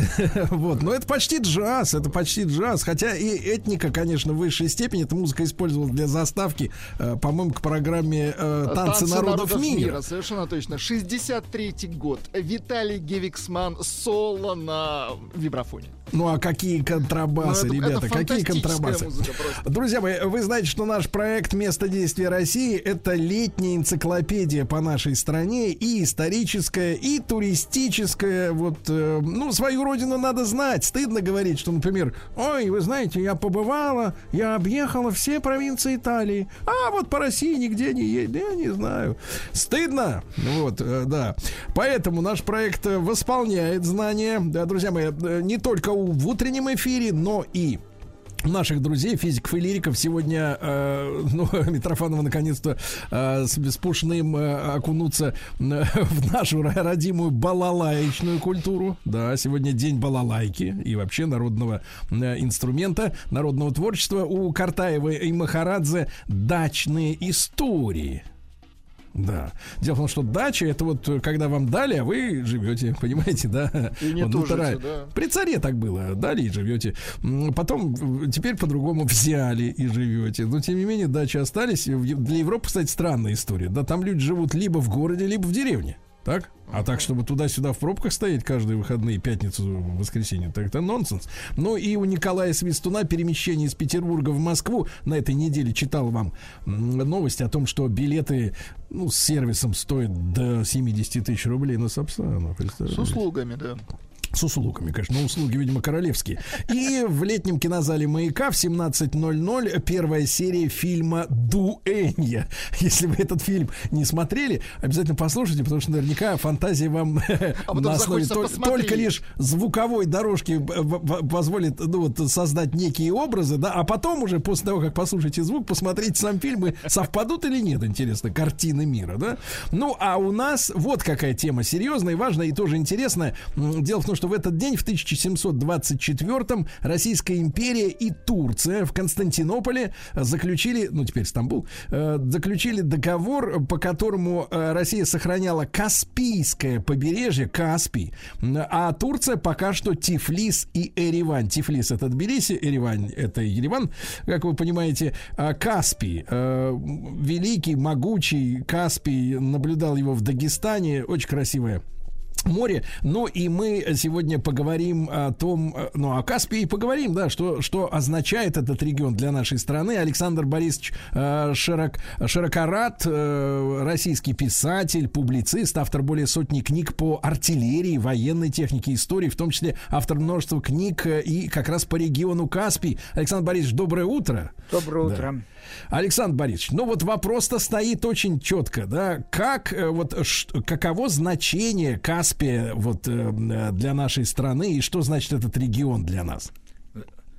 Взаимоотношения э, России и Персии, позже Ирана, всегда были крайне важными. Великая река Волга, как известно, впадает в Каспийское море, а самым крупным государством на Каспии всегда была Персия. Э, С э, 17 века русские историки зациклились на пути из варяг греки по Днепру. Вот их немного поправляют археологи сейчас, потому что число найденных монет в городищах по Днепру э, уступает более чем на порядок числу э, монет, которые найдены в городищах на Волге, Волжском пути. Ну, можно пропорционально сказать, что, собственно, Волжский, Волжский путь по объему торговли превосходил где-то раз в 10 м, Днепровский путь. Э, э, а- а- Арабские историки утверждают, что э, в конце IX, в X веке русы нападали на э, район Азербайджана, Персии, то есть несколько походов русов. Русы – это смешанные эм, команды э, э, славян и норманнов. По- э, Позже, э, в середине XIII века, э, э, район э, Нижней Волгой, э, район Нижней Волги захватывают э, монго- татаро-монголы. Военное присутствие России уже на Каспии отсутствует, но тем не менее торговые пути по-прежнему остаются. У нас э, почти нет, нет информации о том, о конкретных купцах, как они входили на Каспий.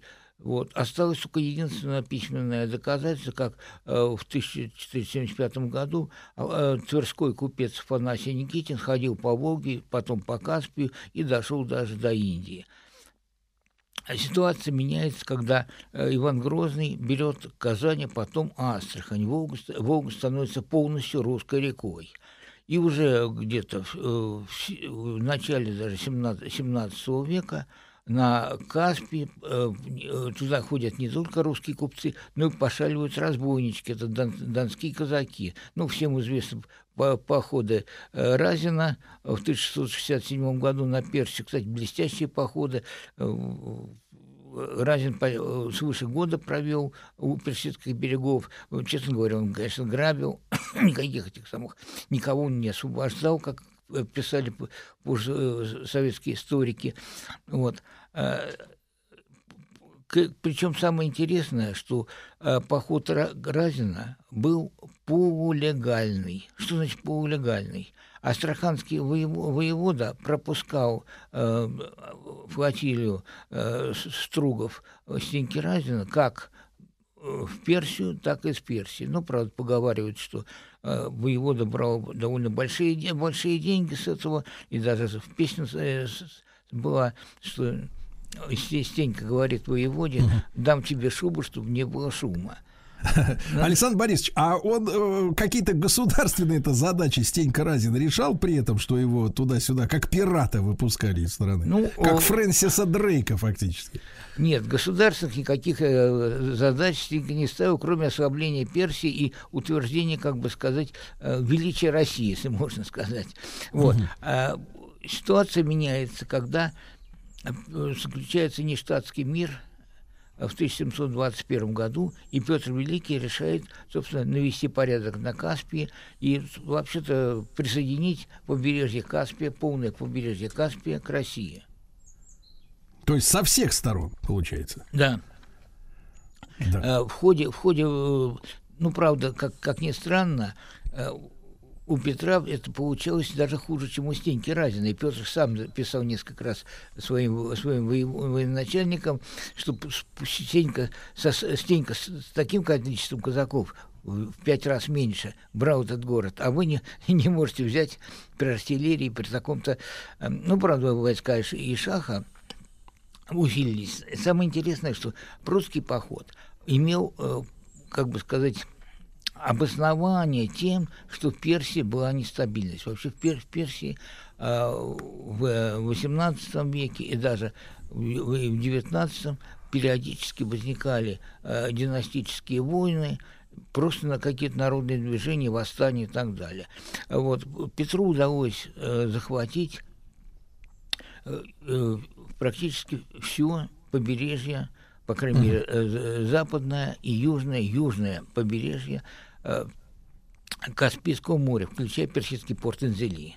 Ну, соответственно, как вы говорили, что э, между Россией и Турцией в 24 э, э, в 25 году был заклю- заключен мир э, о том, что и Турция признала присоединение Закаспийской области к России, признали в д- в 1725 году и, Пе- и персидский шах признал это, но ю- юг Каспия оказался э, весьма такой, как сказать, там водилось много змей, погодные условия были не соответствовали здоровью русских людей, Бо- большое количество солдат там меру, а самое главное, Россия в 1735 году решила воевать с Турцией. И Анна Иоанновна, мудрая э, правительница, решила помириться с персами, чтобы персы открыли второй фронт э, с Турцией и э, отдала им. Причины, я повторяю, два. Это огромные потери в людях, в тех полках, которые там находились. А потом персы действительно начали войну с турками. Э, Уже где-то с 1740 года на Каспий пытаются проникнуть англичане. И- Английский капитан Джордж Эльтон попытался где-то в начале 40-х годов строить для Шаха флот. Пе- Пе- Персия не имела до, того времени современных кораблей, они были, в общем-то, на уровне там 12 века. Поэтому Стенька Разин побеждал их легко. И действительно удалось два корабля класса фрегат Эль- э, Эльтону построить на, на Каспии. Кстати, довольно мощную верфь. Э, э, Елизавета Петровна решила э, подкупить Эльтона. Ему была э, предложена очень большая пенсия пожизненно, если он уедет в Лондон.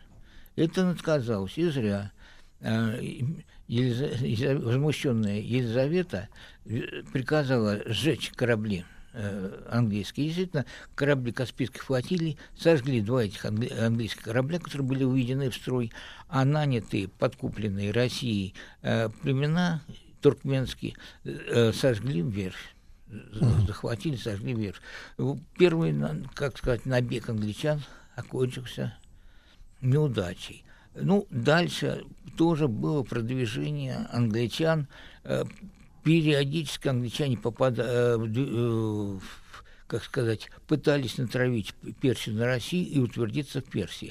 Так и Александр бо- Борисович, а тут можно, соответственно, вопрос, который и сегодня актуален. А смотрите, все-таки Каспийское море, ну, я так э, глобус, э, как и все наши слушатели, в руках э, вертел, вот, и карту рассматривал. Каспийское море, ну, в принципе, это гораздо ближе, условно говоря, даже э, к, э, так сказать, э, к, э, к России, да, э, мягко говоря, ближе, мы, на, так сказать, наше побережье отчасти, чем к Британии. Какие интересы у британцев э, были вот в такой дали от э, своего, так сказать, э, центра?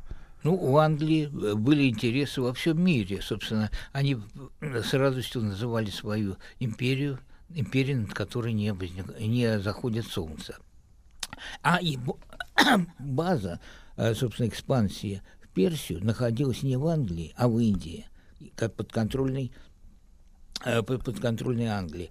Э, Так, например, в Калькутте было организовано массовое литье э, пушек для персидского шаха. Кстати, очень неплохих. Одна из таких пушек находится во дворе артиллерийского музея в Санкт-Петербурге, э, захваченных. Странная ситуация. 1612 год, сентябрь. Э, Русские войска отступают к Москве. В русских войсках есть британские инструкторы. Э, Британия поставляет через Архангельск э, э, и, и даже и Балтику оружие для рус- русской армии.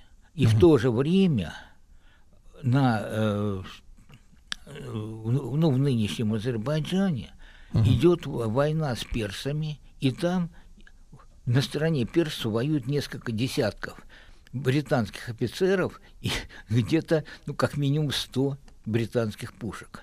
Отли- отлитых в Каль- Калькутте. Да, получается, что с одной стороны англичане были нашими союзниками, с другой стороны были, были врагами. Но это, Это и- вы говорите о Первой мировой, да? Нет, нет. Речь идет про 1812 год. Сентябрь, Ага. сентябрь 12 года. Удивительно. Вот. Ну, э, собственно, интересы Англии и России все время в Персии э, пересекались, пока, наконец, в 1907 году Россия и Персия решили заключить, э, Россия и Англия заключили договор о разделе Персии.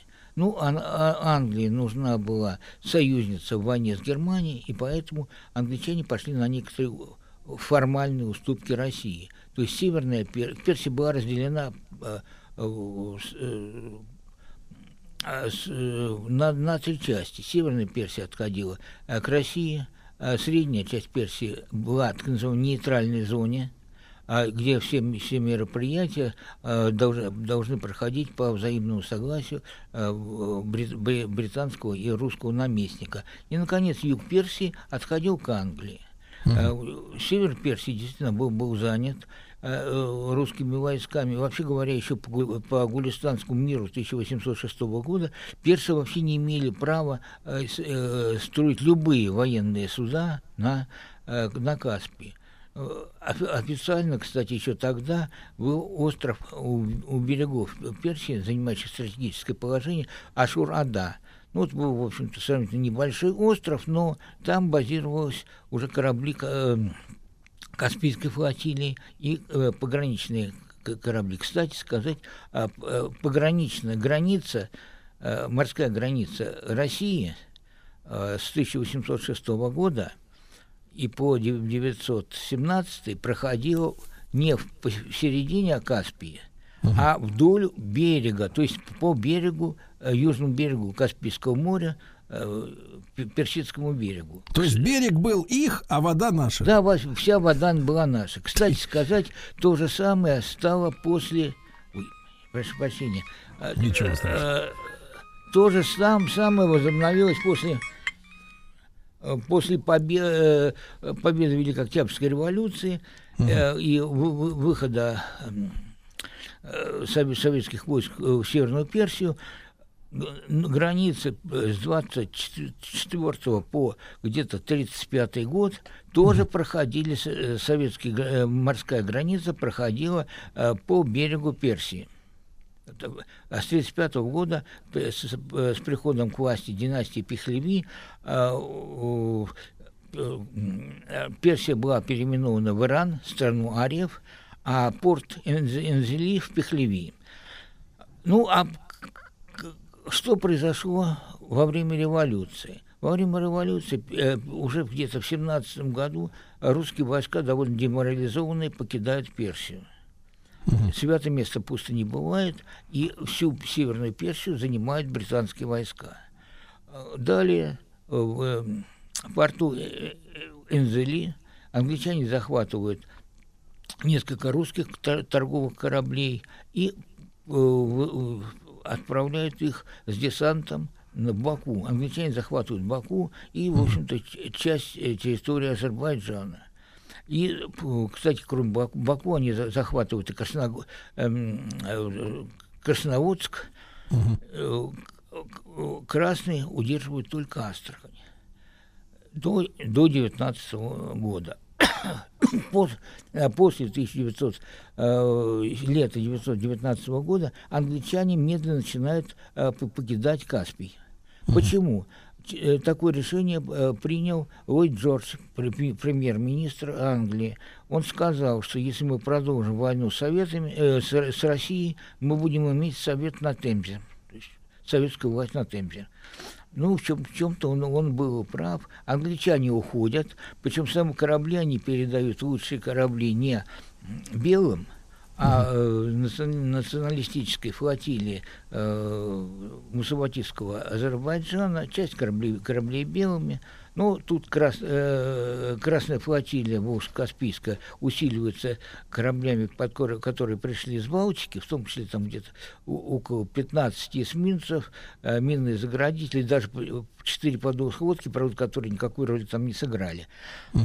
И вот эта вот флотилия занимает Баку, причем, честно говоря, даже не флотилия занимает Баку. Флотилия высаживает десант в Баку, но Баку за 6 часов до этого был захвачен э, э, сухопутными войсками.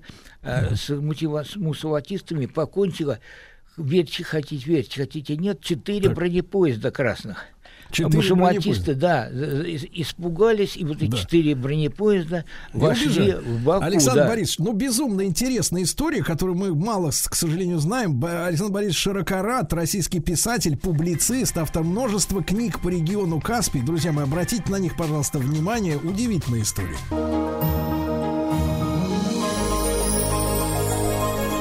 Место действия Россия. Друзья мои, наша энциклопедия э, Отечества в эфире. Это наш летний проект. Не забывайте, что не только по утрам, но и весь день. День балалайки у физиков и лириков. У Свистуна, как проехать не в библиотеку из Москвы в Петербург и обратно.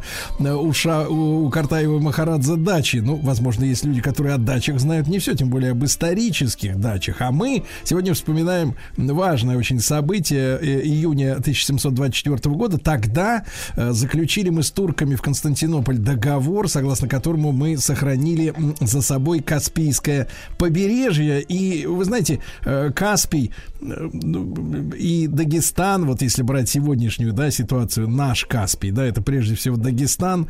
И я, побывав там два года назад, уже два года прошло, да, вот такая, так время быстро летит, вы знаете, вернулся с невероятными впечатлениями, влюбился в этот край, честно говоря. И вот э, всех, кого знаю, кто э, э, э, отважится перебороть свои какие-то стереотипы, может быть, или, или просто незнание этого региона, потому что э, не сильно мы, к сожалению, его популяризуем, а с точки зрения туризма того же, ну, удивительное место, замечательное, и самое главное, люди а, не, ну скажем так, не избалованы туристами, относятся к ним не как к дойным коровам, а как к братьям, друзьям. И, и действительно замечательная об- обстановка, прекрасная шаурма или шаверма Владислав Александрович. Э, в- Да-да-да, рядом с Махачкалой довелось отведать. Цены божеские, невероятно. Как же построить уникальный туристический маршрут, если мы хотим посмотреть и Каспий, и Дагестан, естественно. Дмитрий Владимирович Алешкин, э, путешественник, историк, археолог, член Российского географического общества. Э, Дмитрий Владимирович, доброе утро. Доброе, доброе. Ну, с чего же мы начнем?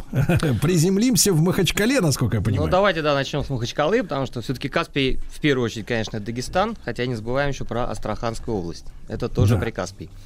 А, слушайте, ну, Дагестан, наверное, ну, по уровню развития туризма, ну, республика за последние три года сделала такие гигантские шаги. Это, наверное, ну, топ в России, куда стоит ехать, потому что это и Сто любимые пляжи, это вкусная кухня, это этника, это безумная история тысячелетий, и это природа. То есть, ну, наверное, это единственная республика, единственный регион в России, где это все есть в одном месте. Вот прям вот. И выезжаем из Махачкалы, в принципе, в течение часа-двух можно добраться до любого из этих вот перечисленных пунктов. Можно ехать на пляж э, на юге от Махачкалы, за Каспийском. Есть замечательные отели, там в том числе и 5 звезд, э, ничем не уступающие Дубаю. А, в том же Избербаше есть пляжи попроще, ну, подемократичнее, скажем так. Дербент отличный, есть пляжный отдых э, с частными виллами, с частными домами, с небольшими гостиницами. До гор э, из Махачкалы, опять же, 2-3 часа, это полтора часа, это Сулакский каньон, самый большой, самый глубокий каньон в Европе. То есть это нужно понимать, что это прям, наверное, топ, не то что России, это топ вот, в европейском понимании э, достопримечательностей, которые обязательно стоит посмотреть. А, еще каньоны, еще водопады, тот же город Хунзах, водопад Табот, это 2 часа, 2,5 часа в горы от э, Махачкалы. Отдельная история, вот, э, это Южный Дагестан, это э, граница с Азербайджаном, это Самурский э, ра- район реки Самур. Там пока еще нет туристов, потому что от Махачкалы ехать туда порядка 3,5-4 часов и ну, довольно далеко. Ехать нужно через Дербент, а напомню, Дербент это один из старейших городов России, он деле- борется за первенство старины с городом Керчью в Крыму. Вот кто из них самый древний город в России. А, и так вот, из Дербента можно углубиться в Южный Дагестан, а там огромный... Все, наверное, знают, отступлю чуть, о Гамсутле, вот кто был в Дагестане, всех возят в такой в горный аул Гамсутль. А, заброшенное э, село Горцев, э, красивый пейзаж, высота 1800, там, 1850 метров, А, доступная точка, куда можно доехать на микроавтобусе, потом подняться вверх э, по тропе. Так вот, подобных аулов в Южном Дагестане десятки. То есть это страна вот просто средневековья заброшенного, где нет ни дорог, есть тропы, которые сохранились еще со времен Кавказской войны. И э, для, скажем так, ну, для любителей походов, для любителей, э, скажем, активного отдыха на природе, это идеальнейший регион. То есть там в течение тех же выходных, там с пятницы по воскресенье, за три дня можно пройти а, несколько ущелий, не встретив никого, кроме пастухов. Если вы встретите пастухов, обязательно получите от них козий сыр, а, овечий сыр, обязательно хлеб. И, ну, то есть, скажем так, а, рюкзак ваш на выходе из похода будет тяжелее, чем при входе в горы, потому что вам обязательно везде будут вас угощать. А, Мне, мне вот рассказывали, Дмитрий Владимирович, э, ребята местные, знакомые, есть у нас замечательные друзья э, в Дагестане, да, э, вот, рассказывали, что если ты попадаешь вот действительно в горное какое-то село, то никто с тебя денег за ночлег не возьмет, постелит в лучшей комнате, да, и, и вообще вот отношение совершенно, ну, не такое, как у нас вот Всё воображение правда. рисует Всё- туристическую индустрию, так называемую. Все правда. Самим собой у меня точно так же все это при- э, приключалось, э, когда мы поднимались на гору Шалбуздак, это одна из священных гор Южного Дагестана. На спуске мы прошлым летом попали в сильнейший град, насквозь вымокли, и дойдя до поселка Куруш, самое южное село России, высокогорное, а, Первое, кого мы встретили, пастуха, когда он нас увидел такими мокрыми, замерзшими, без вопросов пригласил к себе домой, тут же коньяк на стол, а, его жена тут же накрыла нам ужин, и когда мы пытались выяснить, как вообще нам выбраться обратно в цивилизацию, он сказал, куда вы собрались, все, ночуйте, утром будем разбираться. И, разумеется, о никаких деньгах там речь даже и не упоминалась, и ни- никто об этом даже и не думал. Да-да-да, конечно.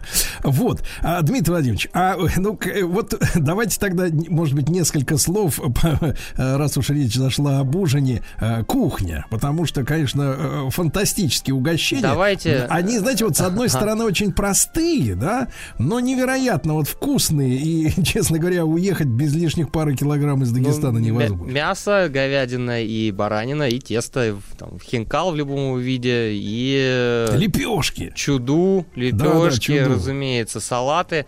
Можно даже в качестве рекламы могу упомянуть одно заведение замечательное. Да, конечно. А, Казан Мангал, прям всем рекомендую. Это ресторан национальной кухни, э, находится в центре Махачкалы. Вот там можно отведать вот буквально все, что вы можете попробовать в Дагестане, все там есть. Да-да-да. Нет, удивительное, удивительное место. И я вот нашим всем дагестанским слушателям передаю э, от сердца просто большой привет. э, да.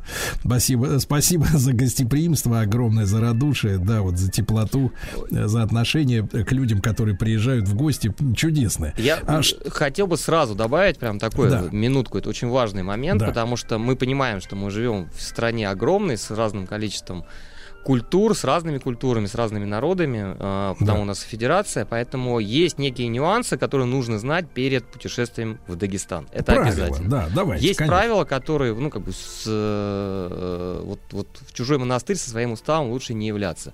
Первое, а, касательно девушек, которые планируют поездку в Дагестан. Махачкала, разумеется, как бы там никаких проблем нет. Если вы собираетесь ехать в горные аулы, еще в какие-то такие отдаленные регионы, желательно это делать не одной, ну, как бы в компании с кем-то. И, разумеется, одежда. То есть там короткие мини-юбки, вызывающий наряд ни в коем случае. А, для молодых людей тоже вопрос с шортами в Махачкале еще нормально, но если вы идете, как бы направляетесь особенно в горные районы, то лучше все-таки... Ну и рубашка, кстати, с- лучше с длинными рукавами. Нет, здесь не обязательно в футболках. Вот поскольку я вот за последний год уже пять раз побывал в Дагестане, в горах, то есть, конечно, футболка это совершенно норма летом, потому что ну, никто в плюс 30 э, в рубашке даже пастухи не ходят. А, еще один важный момент алкоголь. Мы все знаем прекрасно э, коньячные заводы Дагестана. Кизляр. э, Вы знаете, там ведь в последнее время, я вот вас, да, дополню, э, Дим, э, в последнее время э, у них, э, я так понимаю, пошли какие-то инвестиции, потому что видно в Москве, э, извините меня, но даже э, Розе Экстра Брют, да, так Да, сказать, да, Драй. да, да, да. да, да, и причем неплохого уровня. Да, но все это, имейте в виду, заканчивается за пределами а, как раз вот Каспийского побережья. Как только вы уезжаете в горы, это немного другая культура. В Дагестане десятки народов, более 30 языков, и это, представьте, да, это такая вот маленькая республика, где живет люди национальностей, как практически в целой Европе. И каждый, каждый из этих народов обладает своей собственной культурой, своим собственным воззрением на то, как правильно жить. Поэтому гостеприимство там на первом месте, но и уважение этой культуры, разумеется, ожидается от любого туриста. Конечно, да-да-да. Я, кстати, вот удивился очень сильно, потом понял, что это абсолютно обусловлено. Вы знаете, когда вот сходил с трапа самолета, на самом трапе, вот на этой машинке, да, которая подъезжала к самолету Мгм. с лестницей, а, значит, а, отмечалось празднование столетию а, Дагестанской АССР. АССР, да. Да, потому что вот именно вот история с дружбой народов, но сама, э, сама жизнь не может позволить региону поднимать какие-то вопросы, потому что действительно там десятки национальностей, десятки языков, русский язык как единственный э, обще... Е- язык межнационального общения Да, республики. И если вы не дружите, то никак не получится собрать этот пазл, да, то есть вот дружба в высшем, высшей степени э, советская вот такая, да, э, уважительная друг к другу, это вот на первом месте, это меня покорило, удивило и, честно говоря, очень обрадовало. Да, так и есть, так и есть. Вот, а, Дим, обязательно мы должны поговорить да, о Каспии, потому что наши люди хотят купаться, да.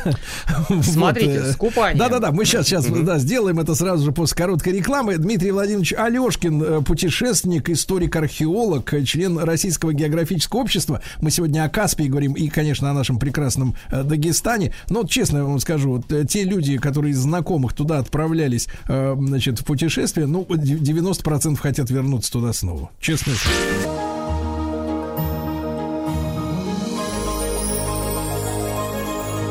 Место действия Россия. Друзья мои, так, сегодня с нами Дмитрий Владимирович Алешкин, э, путешественник, историк, археолог, э, член э, Российского географ- географического общества. Мы о Каспии говорим, о Дагестане, естественно, помня об Астрахани, там тоже есть Каспий, да? И, и, вот история с отдыхом на море. Когда там становится комфортно, и, может быть, есть какая-то специфика, Дим, именно уже, Каспия? Уже, уже комфортно. Июнь, начало сезона, и, в принципе, купаться можно до октября. Мгм. А какая вода уже вот в, в эти, в это время? Пока еще, я думаю, градусов 22 где-то, но к июлю вполне Каспий до 23-25 прогревается прибрежная зона. И Мгм. очень-очень комфортно. Дмитрий Владимирович, ну не могу не спросить, э, как вот, э, если мы понимаем, что в горах э, как раз отсутствие туристической инфраструктуры и присыщенности туристами это плюс. Абсолютно не так. Вот Да. Дагестан за два года, я просто вот как начал по нему активно ходить и ездить. У меня, кстати, Так. первый опыт был в 2002 году. Я в Дагестане, это был первое посещение Дагестана. Я сидел в Зиндане на объездной Махачкалы, потому что только-только заканчивались боевые действия э, в Чеченской Республике в тот период. И э, мы с другом ехали автостопом из Азербайджана через Дагестан. И вот, собственно, нас на всякий случай, вот денек мы провели э, в таком вот э, замечательном заведении. То есть, Ну, пальцы надо было посмотреть, нет ли следов от курка, да? Опыт был такой. Так вот, а, возвращаясь к сего- к сегодняшним дням, я вижу, как на глазах за два года а, вот та самая туристическая инфраструктура, она растет как на дрожжах. То есть те ну поселки... Вот что представляет из себя на море типичный, вот, соответственно, для этого года уже вот типичное какое-то место для отдыха? Смотрите, ну тут вопрос, как и везде, это размер кошелька. Потому что можно за 2000 Ну вот вы рублей... взглядом оцените нашего звукорежиссера, да и скажите. Ну, в А, сравнении, не знаю, с Египтом, с Турцией, ну... Ну вот то, что можно снять а, в Турции, предположим, за 40 евро, приблизительно такое же качество, наверное, чуть похуже вы получите в Дагестане. Ну не потому, что это там дороже, а потому что просто нет еще такого уровня развития, ну скажем так, гостиничного бизнеса. А, но при этом вы получите вот прям море, вы к нему выходите, то есть, в принципе, это Избербаш, это Дербент, и это не будет никаких таких пятизвездочных отелей, разумеется, вот как в таком представлении, да, все включено. Это, Мгм. скорее всего, частные гостиницы, частные гостевые дома, а, рассчитаны на то, что вы большую часть времени будете проводить на море. А в такие дома вы будете приходить, ну, скажем так, ночевать. Вот. При этом а, под э, Каспийском есть уже отели там, уровня 4+, да, даже пятерки, в принципе, сравним, да, да, я бы ну, 5 звезд, да, тянет, что там и бассейн, все есть. Но там цена, соответственно, вы, насколько я помню, по прошлому году, где-то в районе 20 тысяч за день. Так, а если сравнить, Дим, вот, например, с Сочи, там, например, с, э, Крымом. Анапой, ну вот... э, Ну, топ- несравнимо, несравнимо, потому что, ну, во-первых, это совершенно разное побережье. То есть в Дагестан мы едем, там песок. То есть это песчаные пляжи, и если как бы более-менее течение еще как бы не застаивается вода, то есть Нет, это нет, я даже не про море. море, я про именно отельный, так сказать, сектор. Ту-ту-ту-ту. Ну, понятно, про Сочи мы не говорим, потому что Сочи уже давно развивается. Вот, наверное, уровень, вот если убрать Мрию и убрать э, Ялту, вот, вот такой вот уровень отелей, как в Крыму. То есть гостевых А домов. Как обстоят дела, как говорится, с культурной программой, да? Э, Она вся, вся такая, э, ну, скажем так, историко-этническая, да, такая вот. А, Понятно, у нас первое это крепости, это заброшенные аулы, это э, мечети, это, кстати, православные церкви, которые есть в горах, до сих пор еще стоят. Их строили. Кстати, одни из церквей открывали еще при Шамиле времен Кавказской войны, специально для пленных из русской армии. И эти церкви сохранились.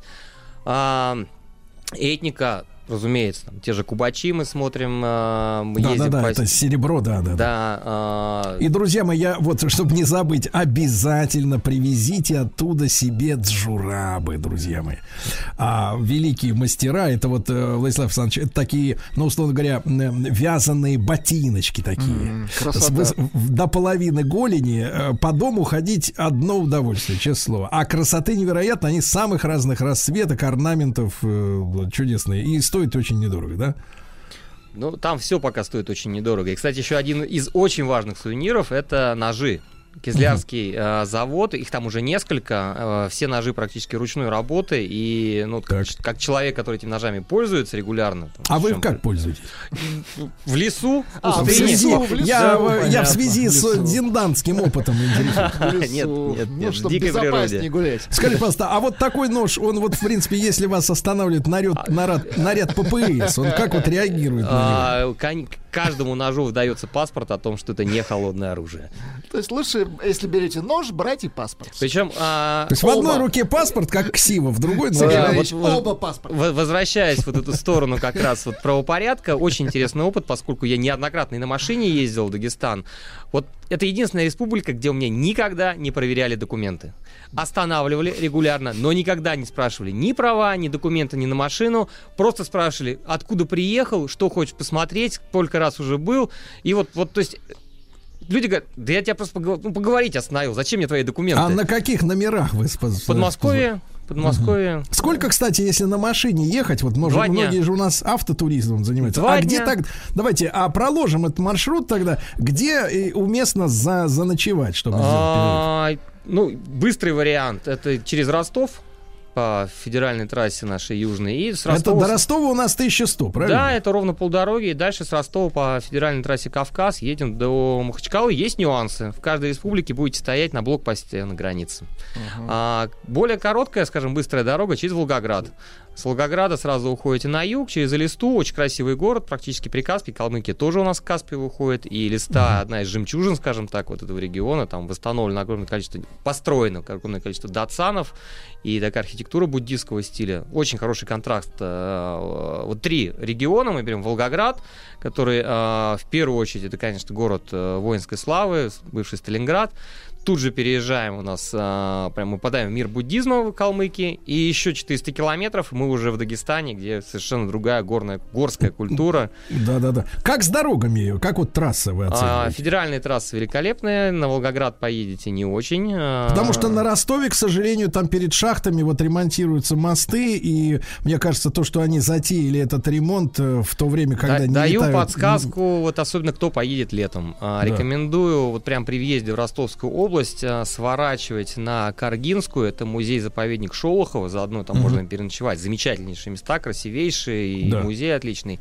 И так объехать, да? И объехать оттуда прямо идет дорога на Элисту, она такого районного значения, но практически нормальный асфальт, это наверное, самая быстрая дорога. Ну, прекрасно. регионе. Дмитрий Владимирович, будем рады снова увидеть вас в студии. Дмитрий Алешкин, э, путешественник, историк-археолог, член Российского географического общества. Друзья мои, добро пожаловать в Дагестан, конечно.